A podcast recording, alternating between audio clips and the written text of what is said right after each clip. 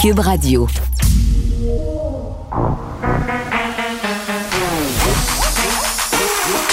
Elle a une opinion sur tous les sujets.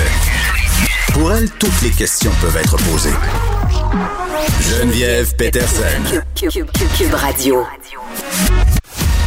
Salut tout le monde, bienvenue à l'émission. Merci de nous écouter. Plusieurs sujets qui attirent notre attention aujourd'hui. Évidemment, on va surveiller ce point de presse du SPVQ, le service de police de la Ville de Québec, qui va se tenir aux alentours de 14 heures aujourd'hui. Évidemment, on va revenir sur les différentes actions réalisées par le service de police de Québec depuis la vidéo qu'on a vue en fin de semaine, cette vidéo-là qui a abondamment circulé. Là, on pouvait voir des jeunes noirs se faire arrêter par la police, une intervention euh, qualifiée de violente et d'abusive par plusieurs. On n'a pas encore le fond de l'histoire, ni le avant, ni le après, mais tout de même, pour avoir vu les images, on va s'entendre sur le fait que ça paraît bien mal, surtout qu'il y a eu d'autres vidéos qui ont été dévoilé au cours des derniers jours, là, entre autres euh, un événement là, qui a circulé aussi, qui se passait au restaurant Le Portofino, où on pouvait voir des policiers là, asséner des coups dans les côtes, des coups de pied dans les côtes à un, un homme qu'il tentait d'immobiliser. Et bon, on se questionnait hier sur les techniques d'intervention qui sont enseignées à l'école de police. Je lisais ce matin euh, dans un article d'Isabelle Haché, non, c'est pas ce matin, je pense que c'est un article qui date d'hier après-midi, euh, que c'était une technique qui était enseignée à l'école de police là, pour faire diversion, les coups de pied dans les côtes, sauf que ce qui était amené comme argument, c'était que l'individu semblait quand même assez immobile. donc, c'était quoi le besoin de l'immobiliser, de continuer à faire cette diversion-là? Euh, donc, voilà. Puis là, deux vidéos, mais il y en a une troisième. Écoute, une troisième. Est-ce que la police de Québec a pris son escafé, la gang? Une troisième vidéo où on voit un gars qui apparemment danse sans son masque, se penche et tout à coup, bing, bang, boom, la police débarque. Et euh, justement, bing, bang, boom. Donc, un point de presse plus qu'attendu. Moi, j'ai très, très hâte de savoir ce que le service de police de Québec a à dire sur cette situation, sur ces techniques d'intervention, sur ces, ces agents-là aussi. Qui sont-ils? Est-ce que ce sont les mêmes personnes? Toutes sortes d'affaires euh, qui circulent en ce moment. Donc, on espère avoir des confirmations. Parlons aussi des euh, nouveaux cas de COVID. Là, on est encore à plus de 1000 cas aujourd'hui et bon, on apprend sans grande surprise que plus du quart des nouveaux cas sont chez les moins de 10 ans. Donc, la vaccination va bon train. Ça, c'est une excellente nouvelle et on reviendra un peu plus tard avec Marc-André et Elsie sur la vaccination dans les écoles. Il y a des parents qui ont fait le saut. des parents qui s'attendaient à avoir de la vaccination dans leurs écoles qui finalement n'en ont pas, euh, qui se sont vus offrir des choix un peu douteux. Donc, euh, on, a l'impression un peu que c'est pelleté dans la cour des différents établissements scolaires. Et quand on pose des questions, ben, les établissements sont un peu laissés à eux-mêmes, donc savent pas vraiment euh, ce qui va se passer ni quand. Là, je disais, moi, chez nous, de mon côté, euh, à l'école de mes enfants, dans l'une des écoles, ça allait au 17 décembre, la vaccination. Donc, j'étais bien contente euh, d'avoir procédé avant. Donc, on, va parler de tout ça et bien entendu du bracelet électronique. Hier, c'est la nouvelle qui a fait le plus de bruit.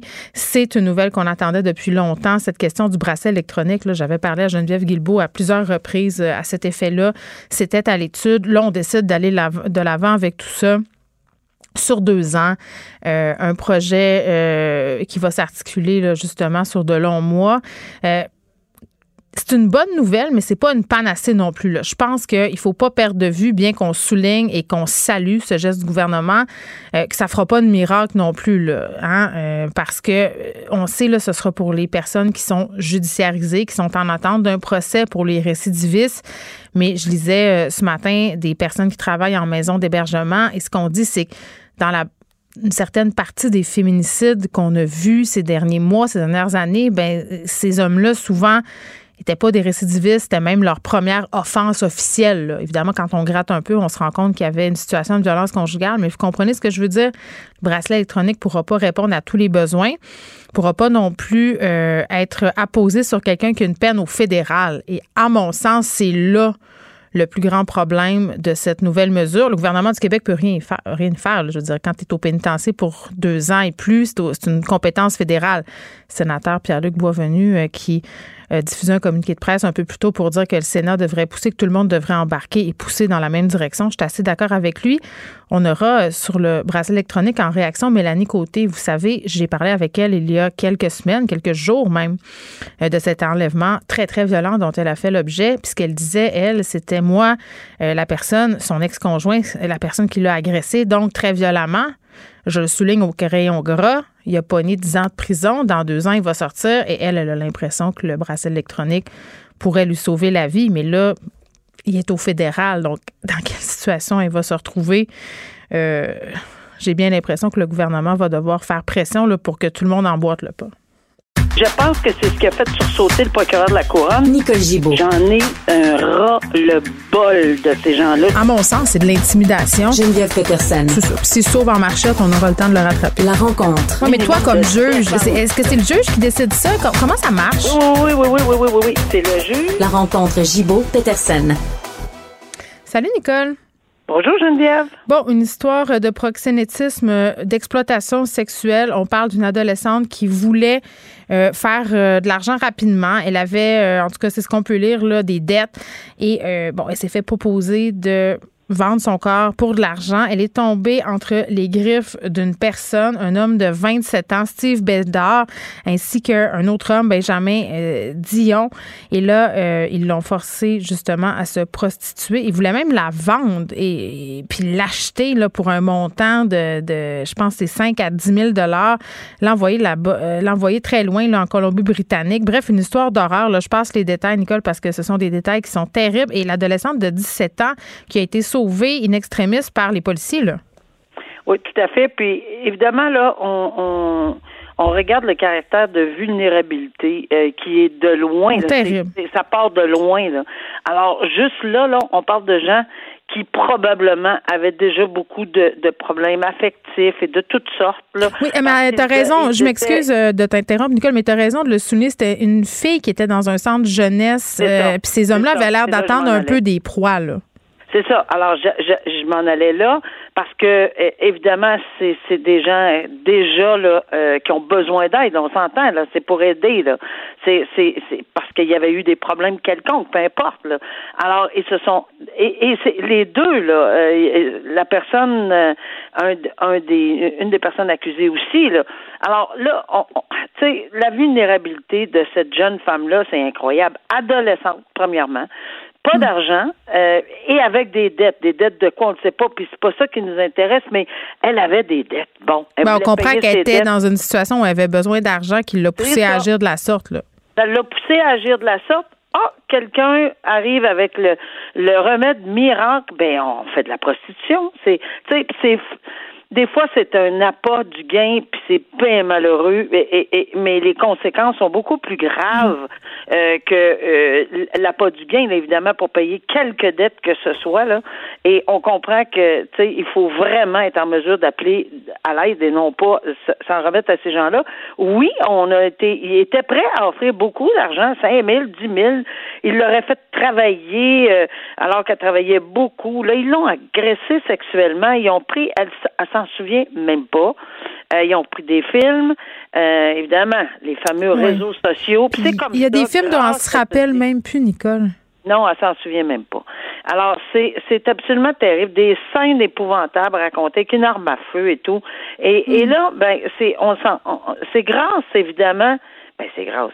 C'est parce que quelqu'un l'a vu, ça a été rapporté, parce qu'ils sont allés mettre ça sur les réseaux sociaux, mais tu sais, si on met pas ça sur les réseaux sociaux, on n'encourage pas les gens à le faire, mais ça avait pas été comment elle aurait été sauvée cette cette, cette jeune femme là. Et, et dans les circonstances, au moins on sait qu'on a attrapé euh, ou on, on présume là qu'on a attrapé parce que le procès n'est pas terminé là. Ouais. Mais mais on présume qu'on a attrapé les bonnes personnes qu'elle identifie.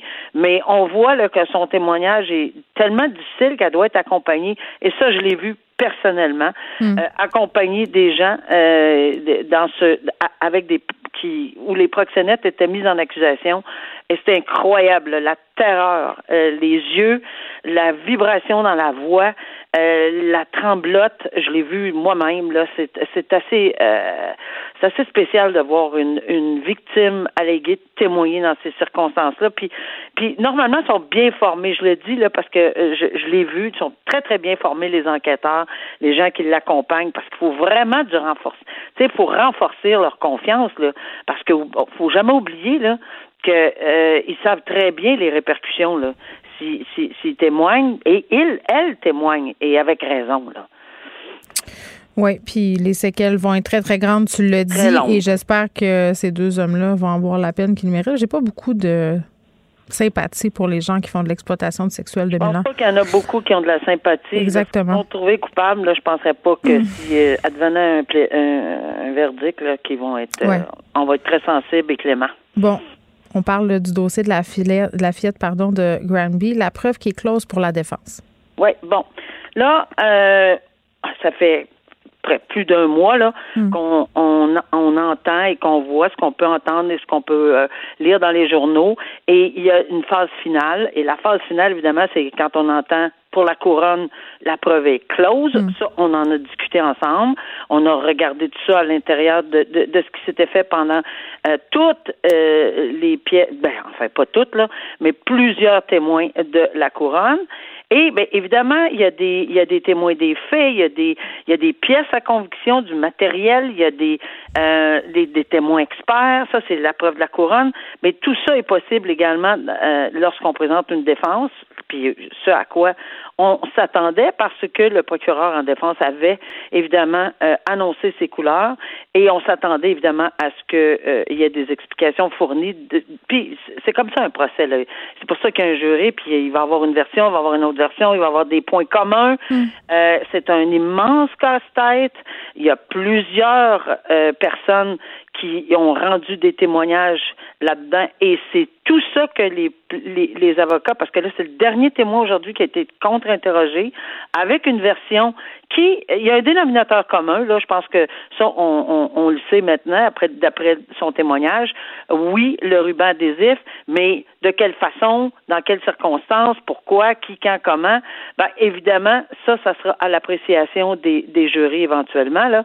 Mais les plaidoiries lundi, mardi, apparemment, ce que je, que je, que je lis dans, dans les papiers aujourd'hui, là, en, avant d'entrer en onde avec toi, c'est lundi, mardi, normalement, eh, mais ça peut s'étirer, là, on le sait très bien, et qu'on entendrait les directives. Puis ça, c'est c'est le point crucial. là. C'est sûr que le point, les plaidoiries, c'est toujours la défense qui doit commencer parce que c'est la, la quand la défense présente des témoins, peu importe qui, c'est toujours la défense qui commence et la couronne termine, donc mardi la couronne.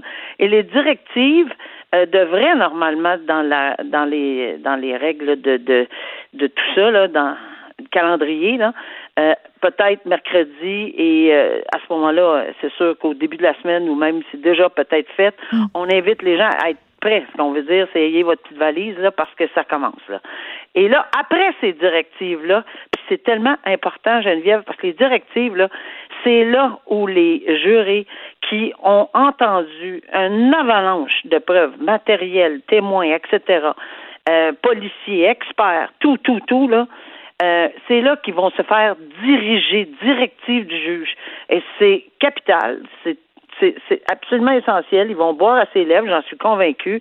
Il faut bien euh, les diriger, puis leur expliquer où ils peuvent aller, où ils peuvent pas aller, comment, où, pourquoi, puis dans quelles circonstances. Puis ce juge-là qui a assisté à toute la preuve, et, et il va les diriger avec cette preuve-là, euh, en leur disant voici, vous pouvez prendre en considération telle chose, peut-être. Alors ça là, c'est ça va être très important. Et après, il peut leur dire euh, de se retirer et de revenir avec un verdict unanime. Très bien. On termine avec le bracelet électronique. Nicole, je le disais là d'emblée, c'est une annonce qui est excessivement importante. C'était attendu aussi, bien que ce soit pas une solution miracle aussi. Là, il faut le spécifier. Euh, Geneviève Guilbeault, hier, euh, qui a fait l'annonce en compagnie d'Isabelle Charret, la ministre de la Condition féminine. On va introduire euh, le bracelet anti-rapprochement. C'est comme ça qu'ils appellent ça. Euh, bon, sur une période de deux ans, euh, puis on va commencer à les déployer quand même euh, dans l'ensemble de la province d'ici décembre 2023. Là, on parle de 500 bracelets au total, mais pour l'instant, ça ne sera pas exactement ce nombre-là. Là, on va commencer euh, dans les prochaines semaines. On vise la région de Québec. Euh, bon, ça, on, a dit, là, c'est une bonne chose, Nicole, mais, il y a quand même des mails, puis on va essayer de faire le tour ensemble de comment ça va se goupiller, tout ça, parce que ça, ça faisait partie des discussions qu'on avait ensemble quand on discutait du bracelet électronique, la façon dont ça pourra être imposé, euh, à qui, qui on va devoir et pouvoir le porter, dans quel contexte? Oui, moi, je, je pense qu'en ce moment, là, ce qui est intéressant, c'est d'abord d'avoir campé le principe et non seulement de l'avoir campé, mais de dire, on est fier de dire que on, ça va être fait, c'est implanté, on a les sous, mm. on va le permettre parce que en, encore une fois, là, On a parlé du bracelet électronique, oui, c'est vrai, mais il existe le bracelet électronique. Le problème, euh, il y avait un, il y a un gros problème, Mm. pas, puis moi je l'avais soulevé. Il y a des gens qui avaient plus de sous que d'autres, puis la couronne consentait, puis il fallait payer les frais, puis c'était pas tout le temps un automatisme, puis etc. Donc, qui pouvait le porter et l'offrir? On a un dossier présentement là, qui, est en cours, M. Ferrat, là, en euh, 17 ans, euh, tu sais, ça fait comme 17 ans passés, là, il est accusé de meurtre, et lui, il est, remis en liberté. Il y a un bracelet, là, il, il y en a un bracelet, il est accusé de meurtre, sauf que c'est assez frais. Puis il y a des frais mensuels, il y a des frais d'achat du bracelet. Bon, ceci dit, ce que le Québec fait d'innovateur incroyable, c'est qu'il met les fonds pour permettre, dans, éventuellement dans toutes les régions, de pouvoir l'implanter. Mais à qui, quand, où, pourquoi, ça là, c'est là que ça va. Tu sais, le diable est dans, le déta- est dans les détails. Ben oui. On va avoir effectivement, probablement, euh, des espèces de, pas une- comment je pourrais dire ça là, des facteurs qui vont être qui vont être euh, indiqués euh, pour, tu sais, des, probablement un baromètre pour dire bon mais dans tel on peut pas l'imposer dans tel tel cas on peut dans tel tel cas ce serait mieux que parce que tous les gens accusés de voies de fait euh, même si c'est en matière de violence conjugale, je suis pas certaine que ça va toujours être le cas.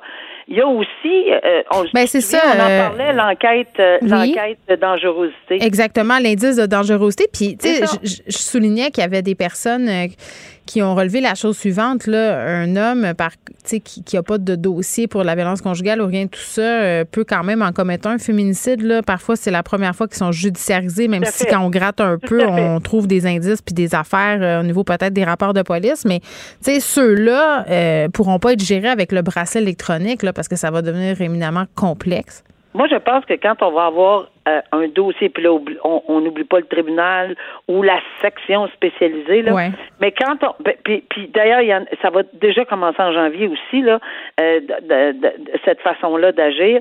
Alors, quand on va cibler dans des, dans ce genre de dossier-là, euh, de la violence reliée à de la violence conjugale, clairement, que ce soit un, un- un premier, un deuxième, les, les règles vont s'appliquer pareil. Si on fait une enquête sur cautionnement, ça va être un outil disponible pour le juge. Ah, je parle en ce qui me con- ce, c'est que je connais là, Ouais. pas, pas pour les autres là, mais en ce, en ce que je, ce que je connais, c'est que ça va être un outil pour le ou la juge de dire bon, moi j'ai une décision à prendre de remise en liberté et je peux l'imposer. Et parce que vous rentrez dans les dans, dans les balises de de- d'une violence conjugale. Après ça, quel autre critère on va devoir regarder? Moi, je vais être intéressée de savoir comment les juges vont se diriger là-dedans, parce que je suis certaine qu'on va avoir une espèce de plan où on va donner, on va les aider, là, on va aider la magistrature à se diriger là-dedans, même si d'emblée, quand on voit un dossier de violence conjugale extrêmement violent, même pour une première fois, il y a des il y a des accusés qui restent en dedans, même s'ils n'ont pas d'antécédent judiciaire. là. Alors, Ouais. mais, mais où on va l'appliquer? Parce qu'il va y avoir des dossiers là, sais, limite, là, bien limite. Euh, et ça sera la décision du tribunal de l'imposer, de ne pas l'imposer. Puis moi, je suis certaine qu'on va se reparler. D'où la pertinence de faire des formations en violence conjugale pour Oui. certains juges. Puis attends, là, ceux qui sont incarcérés au fédéral, les peines de plus de deux ans, là, pour l'instant, ça s'appliquera pas. Ben non, ben ça c'est une peine. Euh, de toute façon, la- euh, on- normalement on fait ça dans une ordonnance de probation. Là, on met une ordonnance de probation avec des conditions. Ça c'est au provincial quand il y a une peine de deux ans moins un jour. C'est ça. Et dans les ordonnances de remise en liberté, il n'est pas encore condamné la personne. Là. Mais au fédéral, deux plus, deux plus un, là, il n'y en a pas de probation, on n'a pas le droit. Aucun juge peut imposer une, une quelqu'un a 10 ans de prison, 3 ans de prison, 5 ans de prison. Ça s'arrête là, c'est remis aux libérations conditionnelles. Et là, je voyais qu'il y avait des choses là, qui se passaient au niveau fédéral. J'ai pas eu le temps de tout vérifier là, en, entre-temps, mais il y a des choses qui démarrent au fédéral pour justement pour qu'on, de parler de bracelet électronique. là. Je ne pense pas que c'est quelque chose qui est impossible. Non, mais euh, il va, oui, c'est ça. Puis, le sénateur Boisvenu, là, qui enjoignait justement le gouvernement fédéral à suivre, entre guillemets, Oui, l'initiative québécoise. fait. Donc, euh, j'ai l'impression que dans ce dossier-là, tout le monde va ramener dans le même sens. Nicole, je peux pas croire. Merci beaucoup. On se parle demain. À demain. Bonne journée. Au revoir. Vous écoutez Geneviève Peterson. Cube Radio. On va continuer cette discussion sur le bracelet électronique avec Mélanie Côté, qui est une survivante de la violence conjugale. Mélanie, salut. Salut Geneviève. Bon, on s'est déjà parlé euh, il y a quelques jours à peine, quelques semaines, un petit deux semaines. Euh, j'écrivais sur toi, sur ton histoire dans le Journal de Montréal. Euh, tu t'exprimais aussi à cette émission pour nous raconter un peu ce qui t'était arrivé, la violence conjugale dont tu as été victime, un enlèvement aussi très violent dont tu as fait l'objet avec ton enfant qui était âgé de 13 mois à l'époque. je ne vais pas revenir nécessairement sur les détails de cette histoire-là. Là, ils sont disponibles sur le site du journal, puis je veux pas euh, te les faire re-raconter encore. Là. Euh, mhm. Mais l'idée derrière tout ça, quand tu as décidé de me parler, toi, c'était de me dire, Geneviève, moi, j'ai l'impression que le bracelet électronique, ça pourrait me sauver la vie parce que ton ex est en prison présentement. Euh, il va sortir dans quelque chose comme deux ans. Il aura purgé sa peine. Oui. Et toi, tu es, persuadé qu'il va s'en prendre à toi. Donc, d'entendre hier Geneviève Guilbeault, Isabelle Charret faire cette annonce concernant le, bracelet électronique, tu t'es senti comment?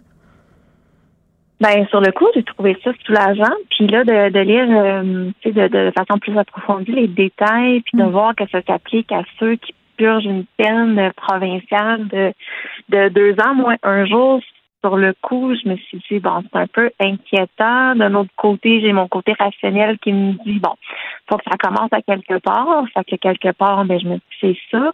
Euh, je me dis qu'après ça, peut-être que le fédéral va justement emboîter le pas, puis euh, hmm.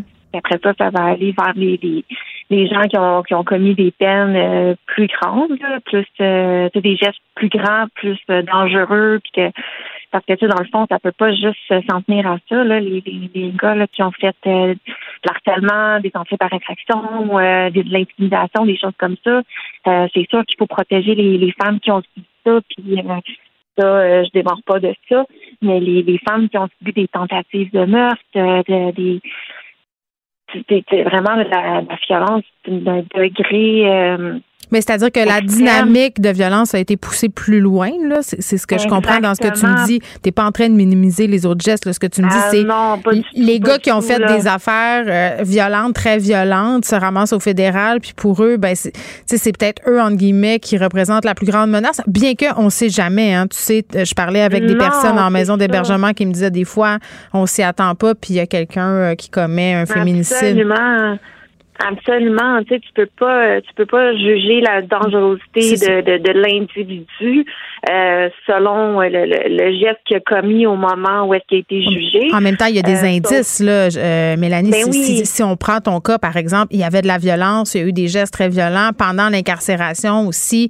ton agresseur a mm-hmm. continué à avoir des comportements violents en prison, là. Ben oui, absolument. Puis en fait, ce qui s'est passé avant aussi qu'il soit jugé a fait en sorte que son geste lui a valu 10 ans versus une autre personne. Son geste lui aura valu 12 euh, mois. Euh, tu la victime n'a pas à être pénalisée du fait que l'agresseur aura ou non euh, le droit de porter un, un bracelet parce hmm. qu'il est euh, finalement au fédéral et non au provincial. Donc, euh, c'est sûr qu'il va falloir que le, le, processus s'enclenche au fédéral et avec M. Boisvenu, là, qui, avec qui la, la, la, la cause justement lui tient vraiment à cœur et qui pousse dans ce sens-là, ben, je suis pas très inquiète que le, ça va s'enclencher quand même rapidement. Les démarches vont se faire. Euh, le premier pas a été entamé hier euh, au provincial et ça va probablement découler quand même assez rapidement à ce niveau-là. Oui, parce, Moi, je l'espère. Parce qu'en l'état. Et, dans mon, cas, mon histoire, j'espère qu'il y a un bracelet réservé pour cette personne-là. Oui. Oui. Hmm, parce que. Ça, ça me soulagerait. Oui. Ben, oui, parce que j'entendais Geneviève Guilbeault, euh, j'étais curieuse de t'entendre là-dessus. Mélanie, elle disait, bon, ça va fonctionner comme suit, là, euh, la personne, l'agresseur va avoir un bracelet anti-rapprochement, mais sa victime va aussi avoir un dispositif sur elle qui l'avertirait advenant le fait que l'homme franchirait le périmètre. Et bon, à la question, là, oui, mais là, euh, ça peut pas devenir un peu stressant, là, euh, si à chaque fois, parce que, tu sais, il y a des gens qui habitent dans une petite ville, euh, les quartiers sont proches et, tout ça, il n'y a pas nécessairement une intention de briser les conditions. Puis ce qu'elle expliquait, Geneviève Guilbeault, en fait, c'était que dans un premier temps, il y a comme un premier périmètre qui est plus large où la police va entrer en contact avec l'homme sans que la femme en soit avertie. C'est seulement s'il s'approche très près là, que la victime recevrait, entre guillemets, notification. Qu'est-ce que tu en penses de ce procédé-là? Euh, ben, je pense que c'est bien. Puis en plus, euh, si je me trompe pas là pour euh, les, les, informations que moi je reçois de mon côté là, dans mm-hmm. la dans, dans, dans, mon cas, à moi, dans ma situation, au moment où est-ce que la personne est en, en processus de, de libération, on peut s'adresser en tant que victime au commissaire et mettre nos nos demandes et tout ça, et on peut demander justement une restriction géographique. Euh, je ne sais pas les détails de tout ça, mais je crois qu'on peut quand même demander une certaine distance euh, dans le périmètre géographique. Fait que c'est pas euh, c'est pas nécessairement de, de, demander est-ce qu'il soit à un kilomètre de chez toi ou des choses comme ça. Je pense qu'on peut quand même demander euh, une certaine distance, un certain périmètre qui est quand même raisonnable, ou est-ce que la personne est quand même loin de toi. Fait qu'avec euh, cet appareil-là, tu as quand même un certain un certain laps de temps pour euh, te, te, mettre à l'abri. Puis là, en plus, avec l'annonce de Yann, Mme Guilbeault annonçait vraiment où est-ce que les policiers peuvent aller sécuriser la, la, la, la femme, ou est-ce que ça l'amène aussi une certaine protection. Et euh, je pense que c'est quand même bien. Puis là, en plus, on a une, une double euh, un double périmètre où est-ce qu'avec le, la, zone, la, pré-zone, là, où est-ce que le, gars, lui, se fait aviser de dire comme change ta trajectoire là, parce que là, tu commences à te rapprocher de la zone interdite. Exactement.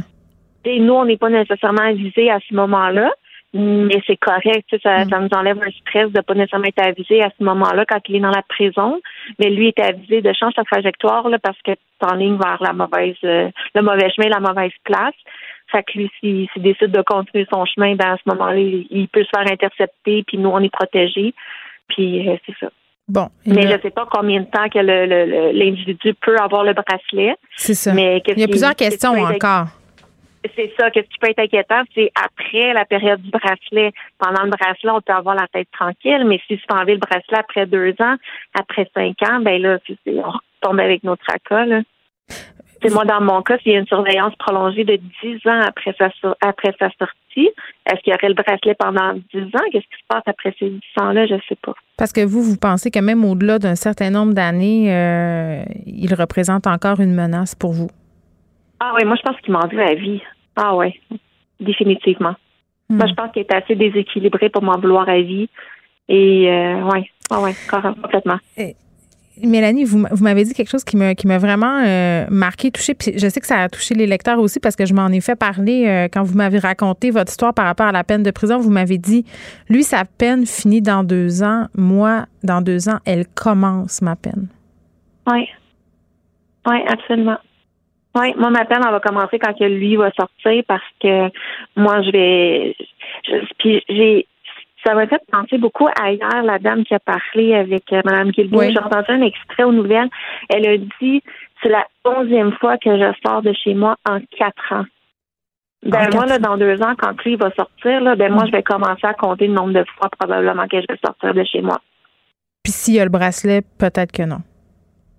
Probablement que s'il y a le bracelet, je les compterai peut-être pas, mais je vais quand même être craintive parce que je suis pas naïve. Je sais que le bracelet, ça va me sécuriser, mais ça changera pas tout.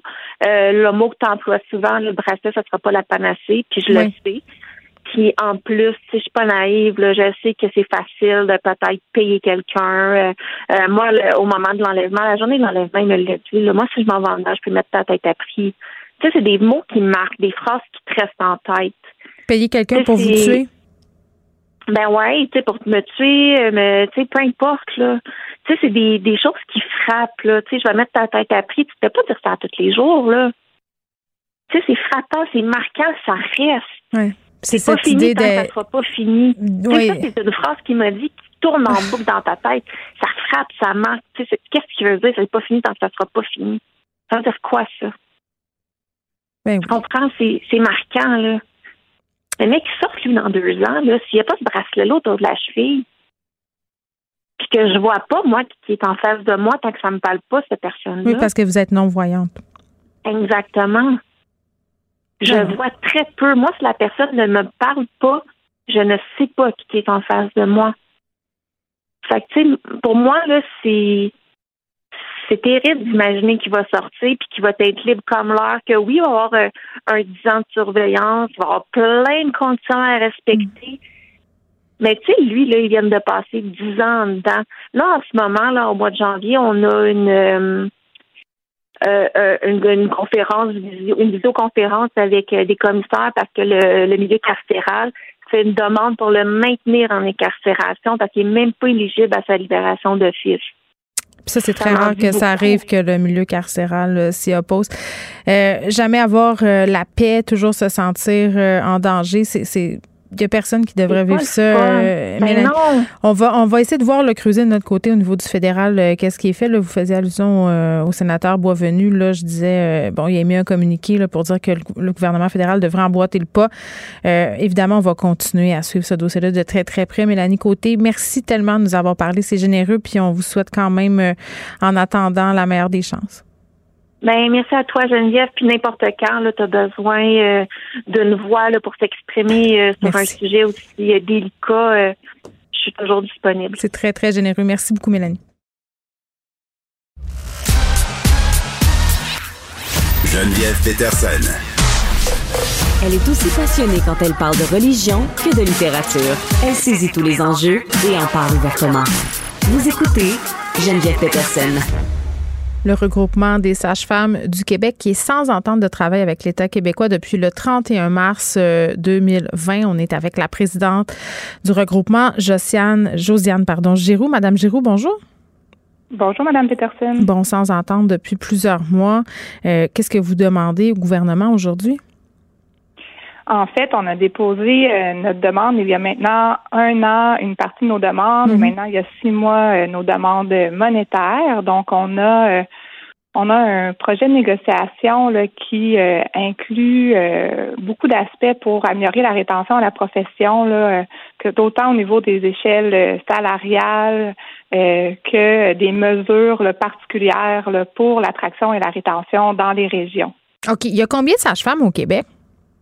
On est 230, euh, nous, au regroupement des sages-femmes du Québec, on mhm. représente toutes les sages-femmes actives dans la profession dans la province. Il y en a 230 actuellement. Puis ils travaillent majoritairement dans les grandes villes? Elles travaillent, non, c'est euh, vraiment partout dans la province. C'est sûr qu'il y a une concentration de maisons de naissance euh, sur l'île de Montréal, mais il y a 15 maisons de naissance actuellement. Puis il y a des services il y a des services sages-femmes aussi là, qui sont répartis sur le territoire.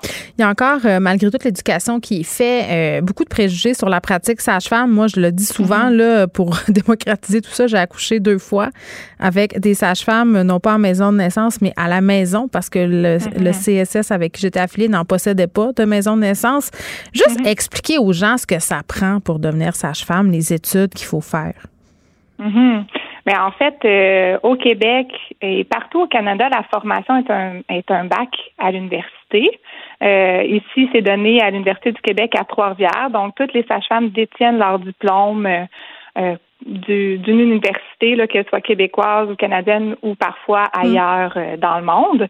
Puis donc, c'est quatre ans et demi, quatre ans et demi d'études principalement en stage. Donc, les étudiantes, là, ils vont consacrer euh, des milliers d'heures de, mm. en garde, en disponibilité pour être auprès des familles, autant en prénatal que durant l'accouchement puis en postnatal. Donc, c'est un accompagnement avant, pendant, après. Donc, c'est quatre ans d'études universitaires, de terrain. Euh, puis si on compare ça, par exemple, à un médecin de famille, là, dans sa formation, l'obstétrie, ça va prendre combien de temps? Ben c'est ça va dépendre des médecins de famille en fait. Hein. Ils vont faire leur choix de stage selon leurs euh, préférences pour leur, leur future pratique. Mais c'est certain qu'au courant de leur euh, résidence en médecine familiale, ils mhm. vont pas que la consacrer là, euh, en obstétrique, mais c'est très variable pour avoir parlé à, à différents médecins de famille là, le temps qu'ils vont y consacrer. Là, je pourrais pas vous dire avec précision. Ça dépend de l'intérêt, c'est ce que je comprends. Exact. Le gouvernement qui s'est engagé en 2015 à ce que les sages-femmes puissent s'occuper d'environ 10% des naissances. On est rendu où avec ce pourcentage-là en 2021? Bien, en fait, on a compilé euh, au niveau de l'association, au regroupement, les données euh, pour 2020-2021, puis on, a, on a atteint un niveau euh, qui est de 4,5 Donc, on est très loin de, ben l'engagement du gouvernement. Puis ça représente combien d'accouchements au Québec chaque année, les accouchements avec sage-femme? Euh, de notre côté, là, euh, c'est un enjeu, les données qui concernent l'obstétrique au Québec, mais de notre côté, ce qu'on a comme renseignement, ce qu'on sait très bien, c'est le nombre de suivis. Donc, le nombre de familles là, qui vont être suivies par une sage-femme en 2020-2021, il y en a eu 3660. Donc, euh, après les accouchements, il peut y avoir euh, différentes situations. Ça se pourrait que les soins aient été transférés euh, avant l'accouchement ou pendant l'accouchement, mais cette information-là, je ne l'ai pas pour 2020. parce qu'il y a une grosse demande pour ces services-là. Là, je pense qu'il faut, il faut se le dire. Et il faut spécifier aussi qu'il y a plusieurs personnes qui se posent la question. Là, les services à chambre, c'est couvert par l'assurance maladie. Ça, les gens le savent plus. Là, sont dans l'idée qu'il faut payer. c'est plus économique pour l'État de faire des accouchements sage-femme, non? Mais c'est certain que euh, il faut, faut. Si tout se passe bien, il faut le préciser. Là. Exactement. Puis, mais en fait, oui, de par le fait que les sages-femmes, on accompagne tout au long du prénatal, comme je disais, accouchement postnatal, puis on fait aussi tous les soins mm. euh, relatifs à, la grossesse. Donc, les prises de sang sont faites avec les sages-femmes. On va donner, bien évidemment, des prescriptions. Nous, on n'est pas apte à faire des échographies, par exemple. Mais euh, quand une femme est suivie par, euh, par une sage-femme, ben, on a évalué que ça représente environ 20 professionnels qu'elle ne rencontrera pas au cours de son suivi. C'est vrai. Que ce soit l'infirmière en CLSC, que ce soit la personne au mm-hmm. prélèvement, que ce soit l'infirmière à l'accouchement et les infirmières à l'accouchement parce qu'il y a une rotation. Mm. Donc, c'est certain qu'on a, on a mené une étude de notre côté euh, euh, à ce niveau-là, puis il y, a des, il y avait des gains en, considérables en ce qui concernait seulement l'accouchement. Il y a un grand travail à faire pour essayer de chiffrer ben, en termes de suivi complet, mais nous, bien évidemment, qu'on on, est persuadé qu'il y a des, des économies mm. à faire, puis surtout aussi sur le long terme, parce qu'après ça, les femmes souvent le taux d'allaitement est très élevé, euh, tous les impacts positifs du suivi sage-femme qui sont reconnus dans la littérature. je peux en euh, témoigner personnellement, là, ça, sans rien enlever aux, infirmières puis aux médecins qui font un travail euh, exemplaire et formidable. Dans bien des cas, le suivi sage-femme, c'est personnalisé. Puis aussi, on s'intéresse à la compagne ou au compagnon de la personne qui accompagne la personne qui accouche. Bon, hein, parlons en termes non genrés. Mais moi, ce qui m'a un peu flabbergasté, Madame Giroux, tout au long de mon suivi, c'est à quel point ma sage-femme était dédiée, à quel point elle travaillait de longues heures, tu sais, les heures où ils sont de garde. Et je disais mm-hmm. tantôt votre communiqué de presse. Euh, les gardes, à un moment donné, quand vous faites le calcul, vous vous retrouvez à être payé 2,50 de l'heure. Ça n'a aucun sens? Non, c'est vraiment euh, depuis la légalisation, c'est un des grands chevals de bataille pour les sages-femmes. C'est la reconnaissance de notre disponibilité, tout ce qu'elle apporte. Puis on, a fait un grand travail de recenser les autres professionnels, les autres salariés. Qu'est-ce qu'ils gagnent lorsqu'ils sont disponibles à rentrer au travail? Quand ils sont chez eux, parce que bien évidemment, on n'est pas toujours sur place mais on est disponible, toutes prêtes, nos vêtements prêts à être enfilés en deux temps, trois mouvements. On peut appeler à toute heure euh, du jour. Moi, ça me faisait capoter. Vous essayerez ça avec votre médecin de l'appeler à deux heures du matin parce que vous contractez. oui, oui. Il n'y a juste pas de réponse. Aussi, hein, c'est vraiment pour toute la, clientèle qui a des questions qui arrivent. Souvent, on va dire si vous n'arrivez pas à dormir, ben vous nous appelez. Exactement. Donc, euh, et cette disponibilité-là, chez tous les, dans toutes les autres conventions collectives ou ententes, elle est vraiment rémunérée de la même façon. C'est unilatéral, c'est une heure de salaire pour huit heures de garde. On est bien loin de ça. Oui, bon, et euh, ces revendications-là qui sont, à mon sens, fort légitimes, euh, j'aimerais voir euh, un gouvernement du Québec qui trouve que les sages-femmes sont importantes et j'aimerais les voir aussi plus impliquées dans notre système de santé. Moi, j'ai habité en France quelques temps et les sages-femmes sont partie prenante du système de santé. Est-ce que vous aimeriez ça en terminant que ce soit le cas ici? Oui, bien évidemment. on est loin des, du minimum qu'on espérait du 10% des suivis complets. Euh, mais bien évidemment, puis je pense que les familles le démontrent à tous les jours. les listes d'attente sont plus que pleines dans tous les services sages-femmes et les maisons de naissance du Québec. Josiane Giroux, merci, qui est présidente du regroupement des sages-femmes du Québec. Geneviève Peterson. Une animatrice pas comme les autres. Cube Radio. Vincent Dessoureau. Et là, Vincent? Salut Geneviève. Pour ou contre les robots tueurs ou les, les, réglementés, tabarouette? Je arrive avec une nouvelle peur. Hein, la nouvelle peur Bienvenue à Gataka. Des, euh, en fait, parce qu'il euh, y a une rencontre internationale dont on parle peu euh, en ce moment, mais à Genève, le groupe d'experts gouvernementaux sur les systèmes d'armes létales autonomes. Ah mon Dieu, Robocop, ben, mais version pas, pas d'Arnold Schwarzenegger dedans. Exact. Imaginez-vous dans un futur pas si lointain, parce qu'on y arrive, là, ces technologies-là, robot. Euh, par exemple, moi, il y a Spot que j'ai vu récemment. Salut, bon, j'étais un petit robot, ah, genre robot chien. Oui, c'était très euh, cute. Il n'était pas tueur, Spot. Non, il n'est pas tueur. mais ça dépend quel gadget tu lui mets dessus. Là. Oh, tu peux lui oh, mettre ce que tu veux. Oui. Et euh, en voyant, en m'amusant un peu avec Spot, tu te rends compte, OK, je l'imagine, moi, le gros commier, lourd commier, me courir après dans les tranchées. il va gagner, là.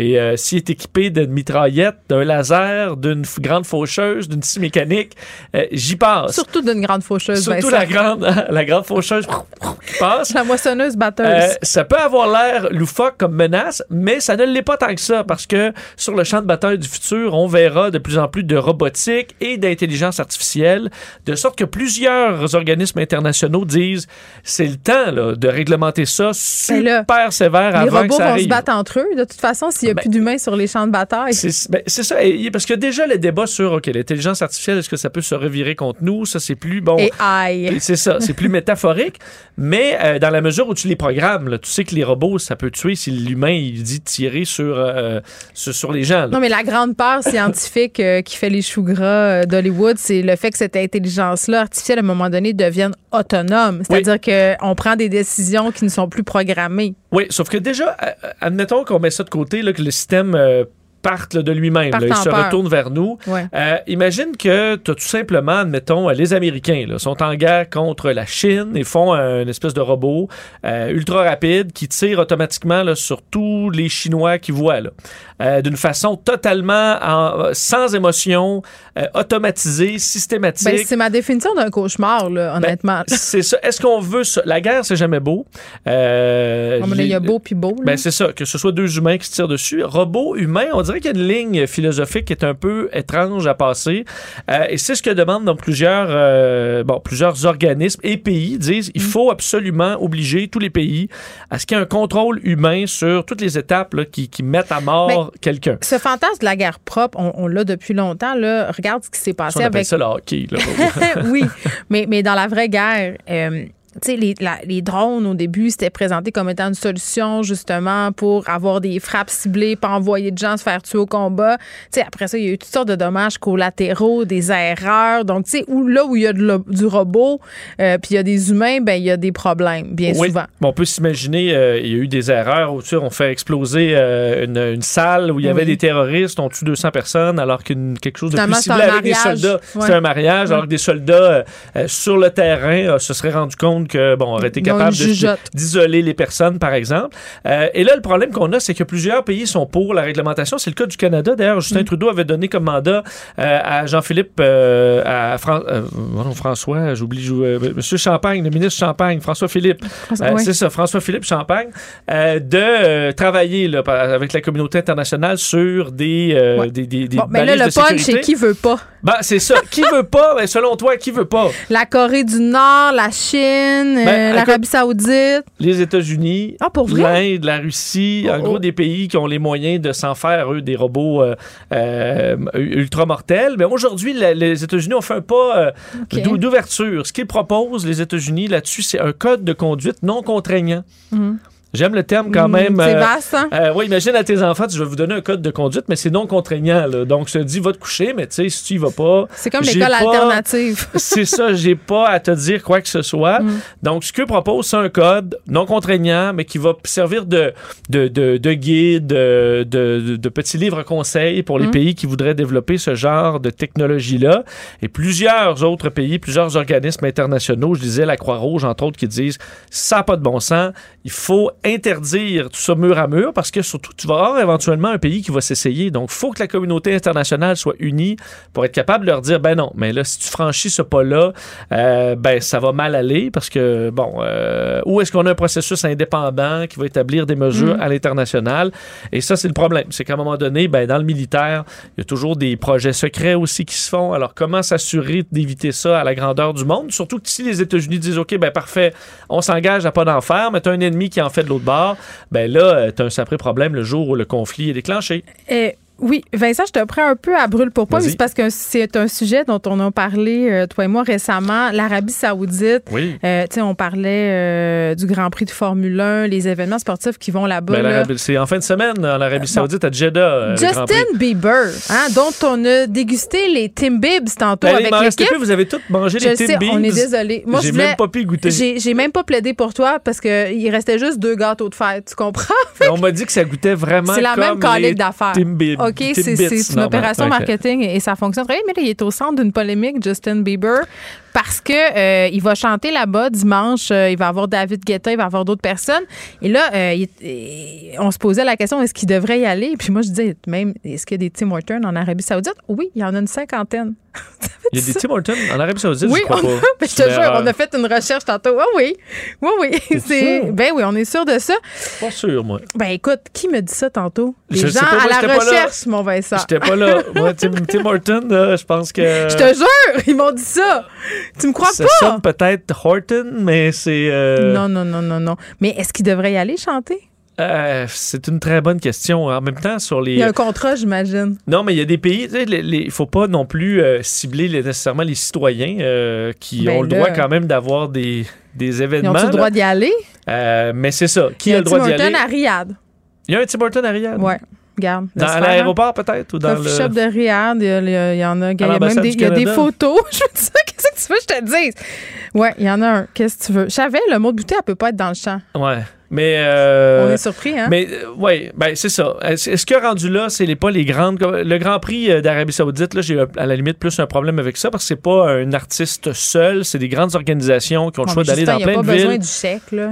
On sait pas. Non, il fait des. Timbits. Non, mais pour les pas. Saoudiens euh, Oui. et les Saoudiennes, euh, c'est intéressant qu'ils puissent avoir accès quand même à euh, ce qu'on dit de la culture Ben oui, la culture internationale. pop, la, culture, pop, la fierté canadienne. pouvoir se festoyer un peu. OK, j'avais pas vu ça de même. C'est vrai que qui a le droit d'aller en- dans ce show-là ou pas? Et là, tu as un problème. Est-ce que la bonne chose serait d'y aller puis de faire un statement, un peu comme je te parlais de Mhm. Lewis Hamilton Ouais. au Grand Prix Ouais. euh, de- du, du Qatar en fin de semaine passée, qui avait un casque là, LGBT, arc-en-ciel, mur à mur. Puis je dis, Mhm. OK, ben bravo. là. tout le monde là, qui avait leur, petit, leur habit religieux sur le podium, mais tout ce qu'ils voyaient, c'était un gars LG, en couleur LGBT. Il les a trollés de Euh, façon magistrale. Tout à fait. Alors, est-ce que Justin peut faire ça?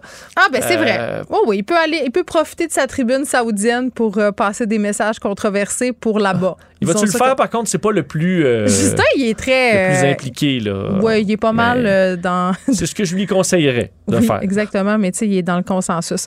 Merci, Ah, c'est pas. Harry Style euh, c'est ça. Ne vous laissez pas berner par ces prises de position saisissantes. Geneviève Peterson est aussi une grande sensible. Vous écoutez Geneviève Peterson. On revient sur ce triste décès d'un homme de Sainte-Terre qui a dû attendre près de deux heures pour une ambulance. Ça montre les difficultés des paramédics opérant dans certaines régions du Québec. Je sais que Benoît a parlé euh, à la fille de Richard Genet un peu plus tôt. En avant-midi, là, évidemment, euh, c'est difficile à accepter, surtout que la population de Sainte-Terre se mobilisait là, euh, pour justement combler les heures manquantes à l'urgence, pour ramasser même le salaire supplémentaire pour attirer du monde. Chouinard est là, président de la Fédération des employés du préhospitalier du Québec. Monsieur Chouinard, bonjour. Bonjour, Mme Peterson. Bon, juste préciser, là, parce que c'est important de le faire. Euh, alors que le coroner, ce matin, là, on disait là, qu'il n'y aurait pas tout à fait d'enquête. Euh, Finalement, on se ravise là, sur l'heure du midi. On a appris que finalement, on revirait notre euh, capot de bar. Euh, je pense que c'est une très bonne chose. Là, Euh, on va parler de, de vous, de ce qui vous concerne, là, le personnel préhospitalier, les défis, euh, les défis des ambulanciers. Moi, je viens d'une région, puis souvent, euh, j'allais habiter dans des petites villes avec mes parents où il y avait une ambulance à 35 minutes. Là. C'est pas très loin, mais c'est quand même loin. C'est quoi les principaux défis des ambulanciers qui travaillent dans des régions comme l'Abitibi? Ben, euh, un des principaux, principaux enjeux, c'est évidemment euh, l'horaire de travail. l'horaire de faction qu'on connaît depuis 1989, Ouais. euh, que nous, à la- que nous à la fédération, on décrit là depuis euh, près de d'une vingtaine d'années, je dirais, euh, était supposé être temporaire. Alors, les paramédics sont chez eux, euh, attendent pour répondre à des appels et souvent vont avoir à aller couvrir des, territoires voisins. Euh, lorsqu'une l'autre ambulance du territoire voisin sur un appel. Donc, s'il survient un appel dans leur zone, ben, vous comprendrez qu'il y a beaucoup de kilométrage à effectuer, des temps réponses qui sont évidemment exagérés et trop longs pour venir en aide aux patients dans des situations critiques. Fait nous, ce qu'on veut, c'est des horaires à l'heure pour que les gens puissent partir. Et la desserte ambulancière également, le nombre d'ambulances sur le terrain est déficient là, depuis plusieurs, plusieurs années. Ben, euh, je comprends, mais comment on fait pour en avoir plus d'ambulances? Parce que je regardais euh, les oppositions talonner le gouvernement Legault là, sur ce qui s'est passé à Sainte-Terre, puis, tu sais, François Legault a dit OK, mais en avez-vous, vous, des solutions? Parce qu'il n'y en, a pas de personnel, il n'y a personne. Oui. Oui, mais l'horaire de faction fait en sorte également que les nouveaux paramédics qui arrivent dans le système depuis quelques années sont pas du tout intéressés à aller travailler dans ces horaires-là, sur ces horaires-là, parce que à proximité de, de, leur lieu de résidence, exemple, euh, à une demi-heure ou à une heure de chez eux, ils vont avoir une ville, une ville un peu plus grosse où ils vont avoir des horaires à l'heure, donc ils vont se mettre euh, disponibles pour travailler à cette entreprise ambulancière-là, de, sorte qu'il y a moins de personnel euh, dans les régions où il y a des mm. horaires à l'heure. Alors, les, les, employeurs sont aux prises avec du manque de personnel, en grande partie à cause de ces raisons-là, à cause que les gens choisissent de ne pas travailler sur cet horaire-là, parce que l'horaire fait en sorte d'être disponible 24 mm. heures sur 24, 7 jours sur 7 également. Oui, puis là, on n'est pas en train de dire que les ambulanciers, là, dans le cas de Richard Genet, n'ont pas fait leur travail comme il faut. Puis je me mets à la place des, gens, des paramédics qui l'ont transporté, cet homme-là, puis de tous les paramédics aujourd'hui qui, voient ça aller puis qui se disent, mais on l'avait dit. On le savait que ça arriverait. Exactement. Ben, euh, on est en train de le constater avec les bris de service dans les urgences, certaines urgences qui mm. ferment leurs portes pendant certaines périodes. On le vit dans pratiquement toutes les régions du Québec. Euh, moi, je suis du Bas-Saint-Laurent, puis on l'a vécu dans le Témiscouata. On le vit également, euh, même au centre hospitalier de Rivière-du-Loup. Il y a des, des fois des départements qui manquent de personnel, qui vont fermer pendant certaines périodes. on a également beaucoup de bris de service sur la côte nord au niveau des ambulances, justement parce que les heures de faction, la Gaspésie vit les mêmes problématiques. L'exemple de Saint-Donat, dans les qui est quand même pas très loin là, de Saint-Adèle, puis de, de, centres un peu plus urbains mm. comme Saint-Jérôme aussi. Euh, c'est 18 bris de service depuis le janvier 2021 au mm. niveau de l'ambulance. Ça veut dire que c'est plus d'une fois par mois où il n'y aura pas d'ambulance pour couvrir la, population pendant une certaine période de temps. Alors, on décrit la situation, l'horaire archaïque qui est en place dans plusieurs régions, parce qu'il faut dire que l'horaire à l'heure est présent, mais dans seulement les grands centres ou les villes, mm. je dirais où il y a environ une population de, de 20 à 40 000 personnes.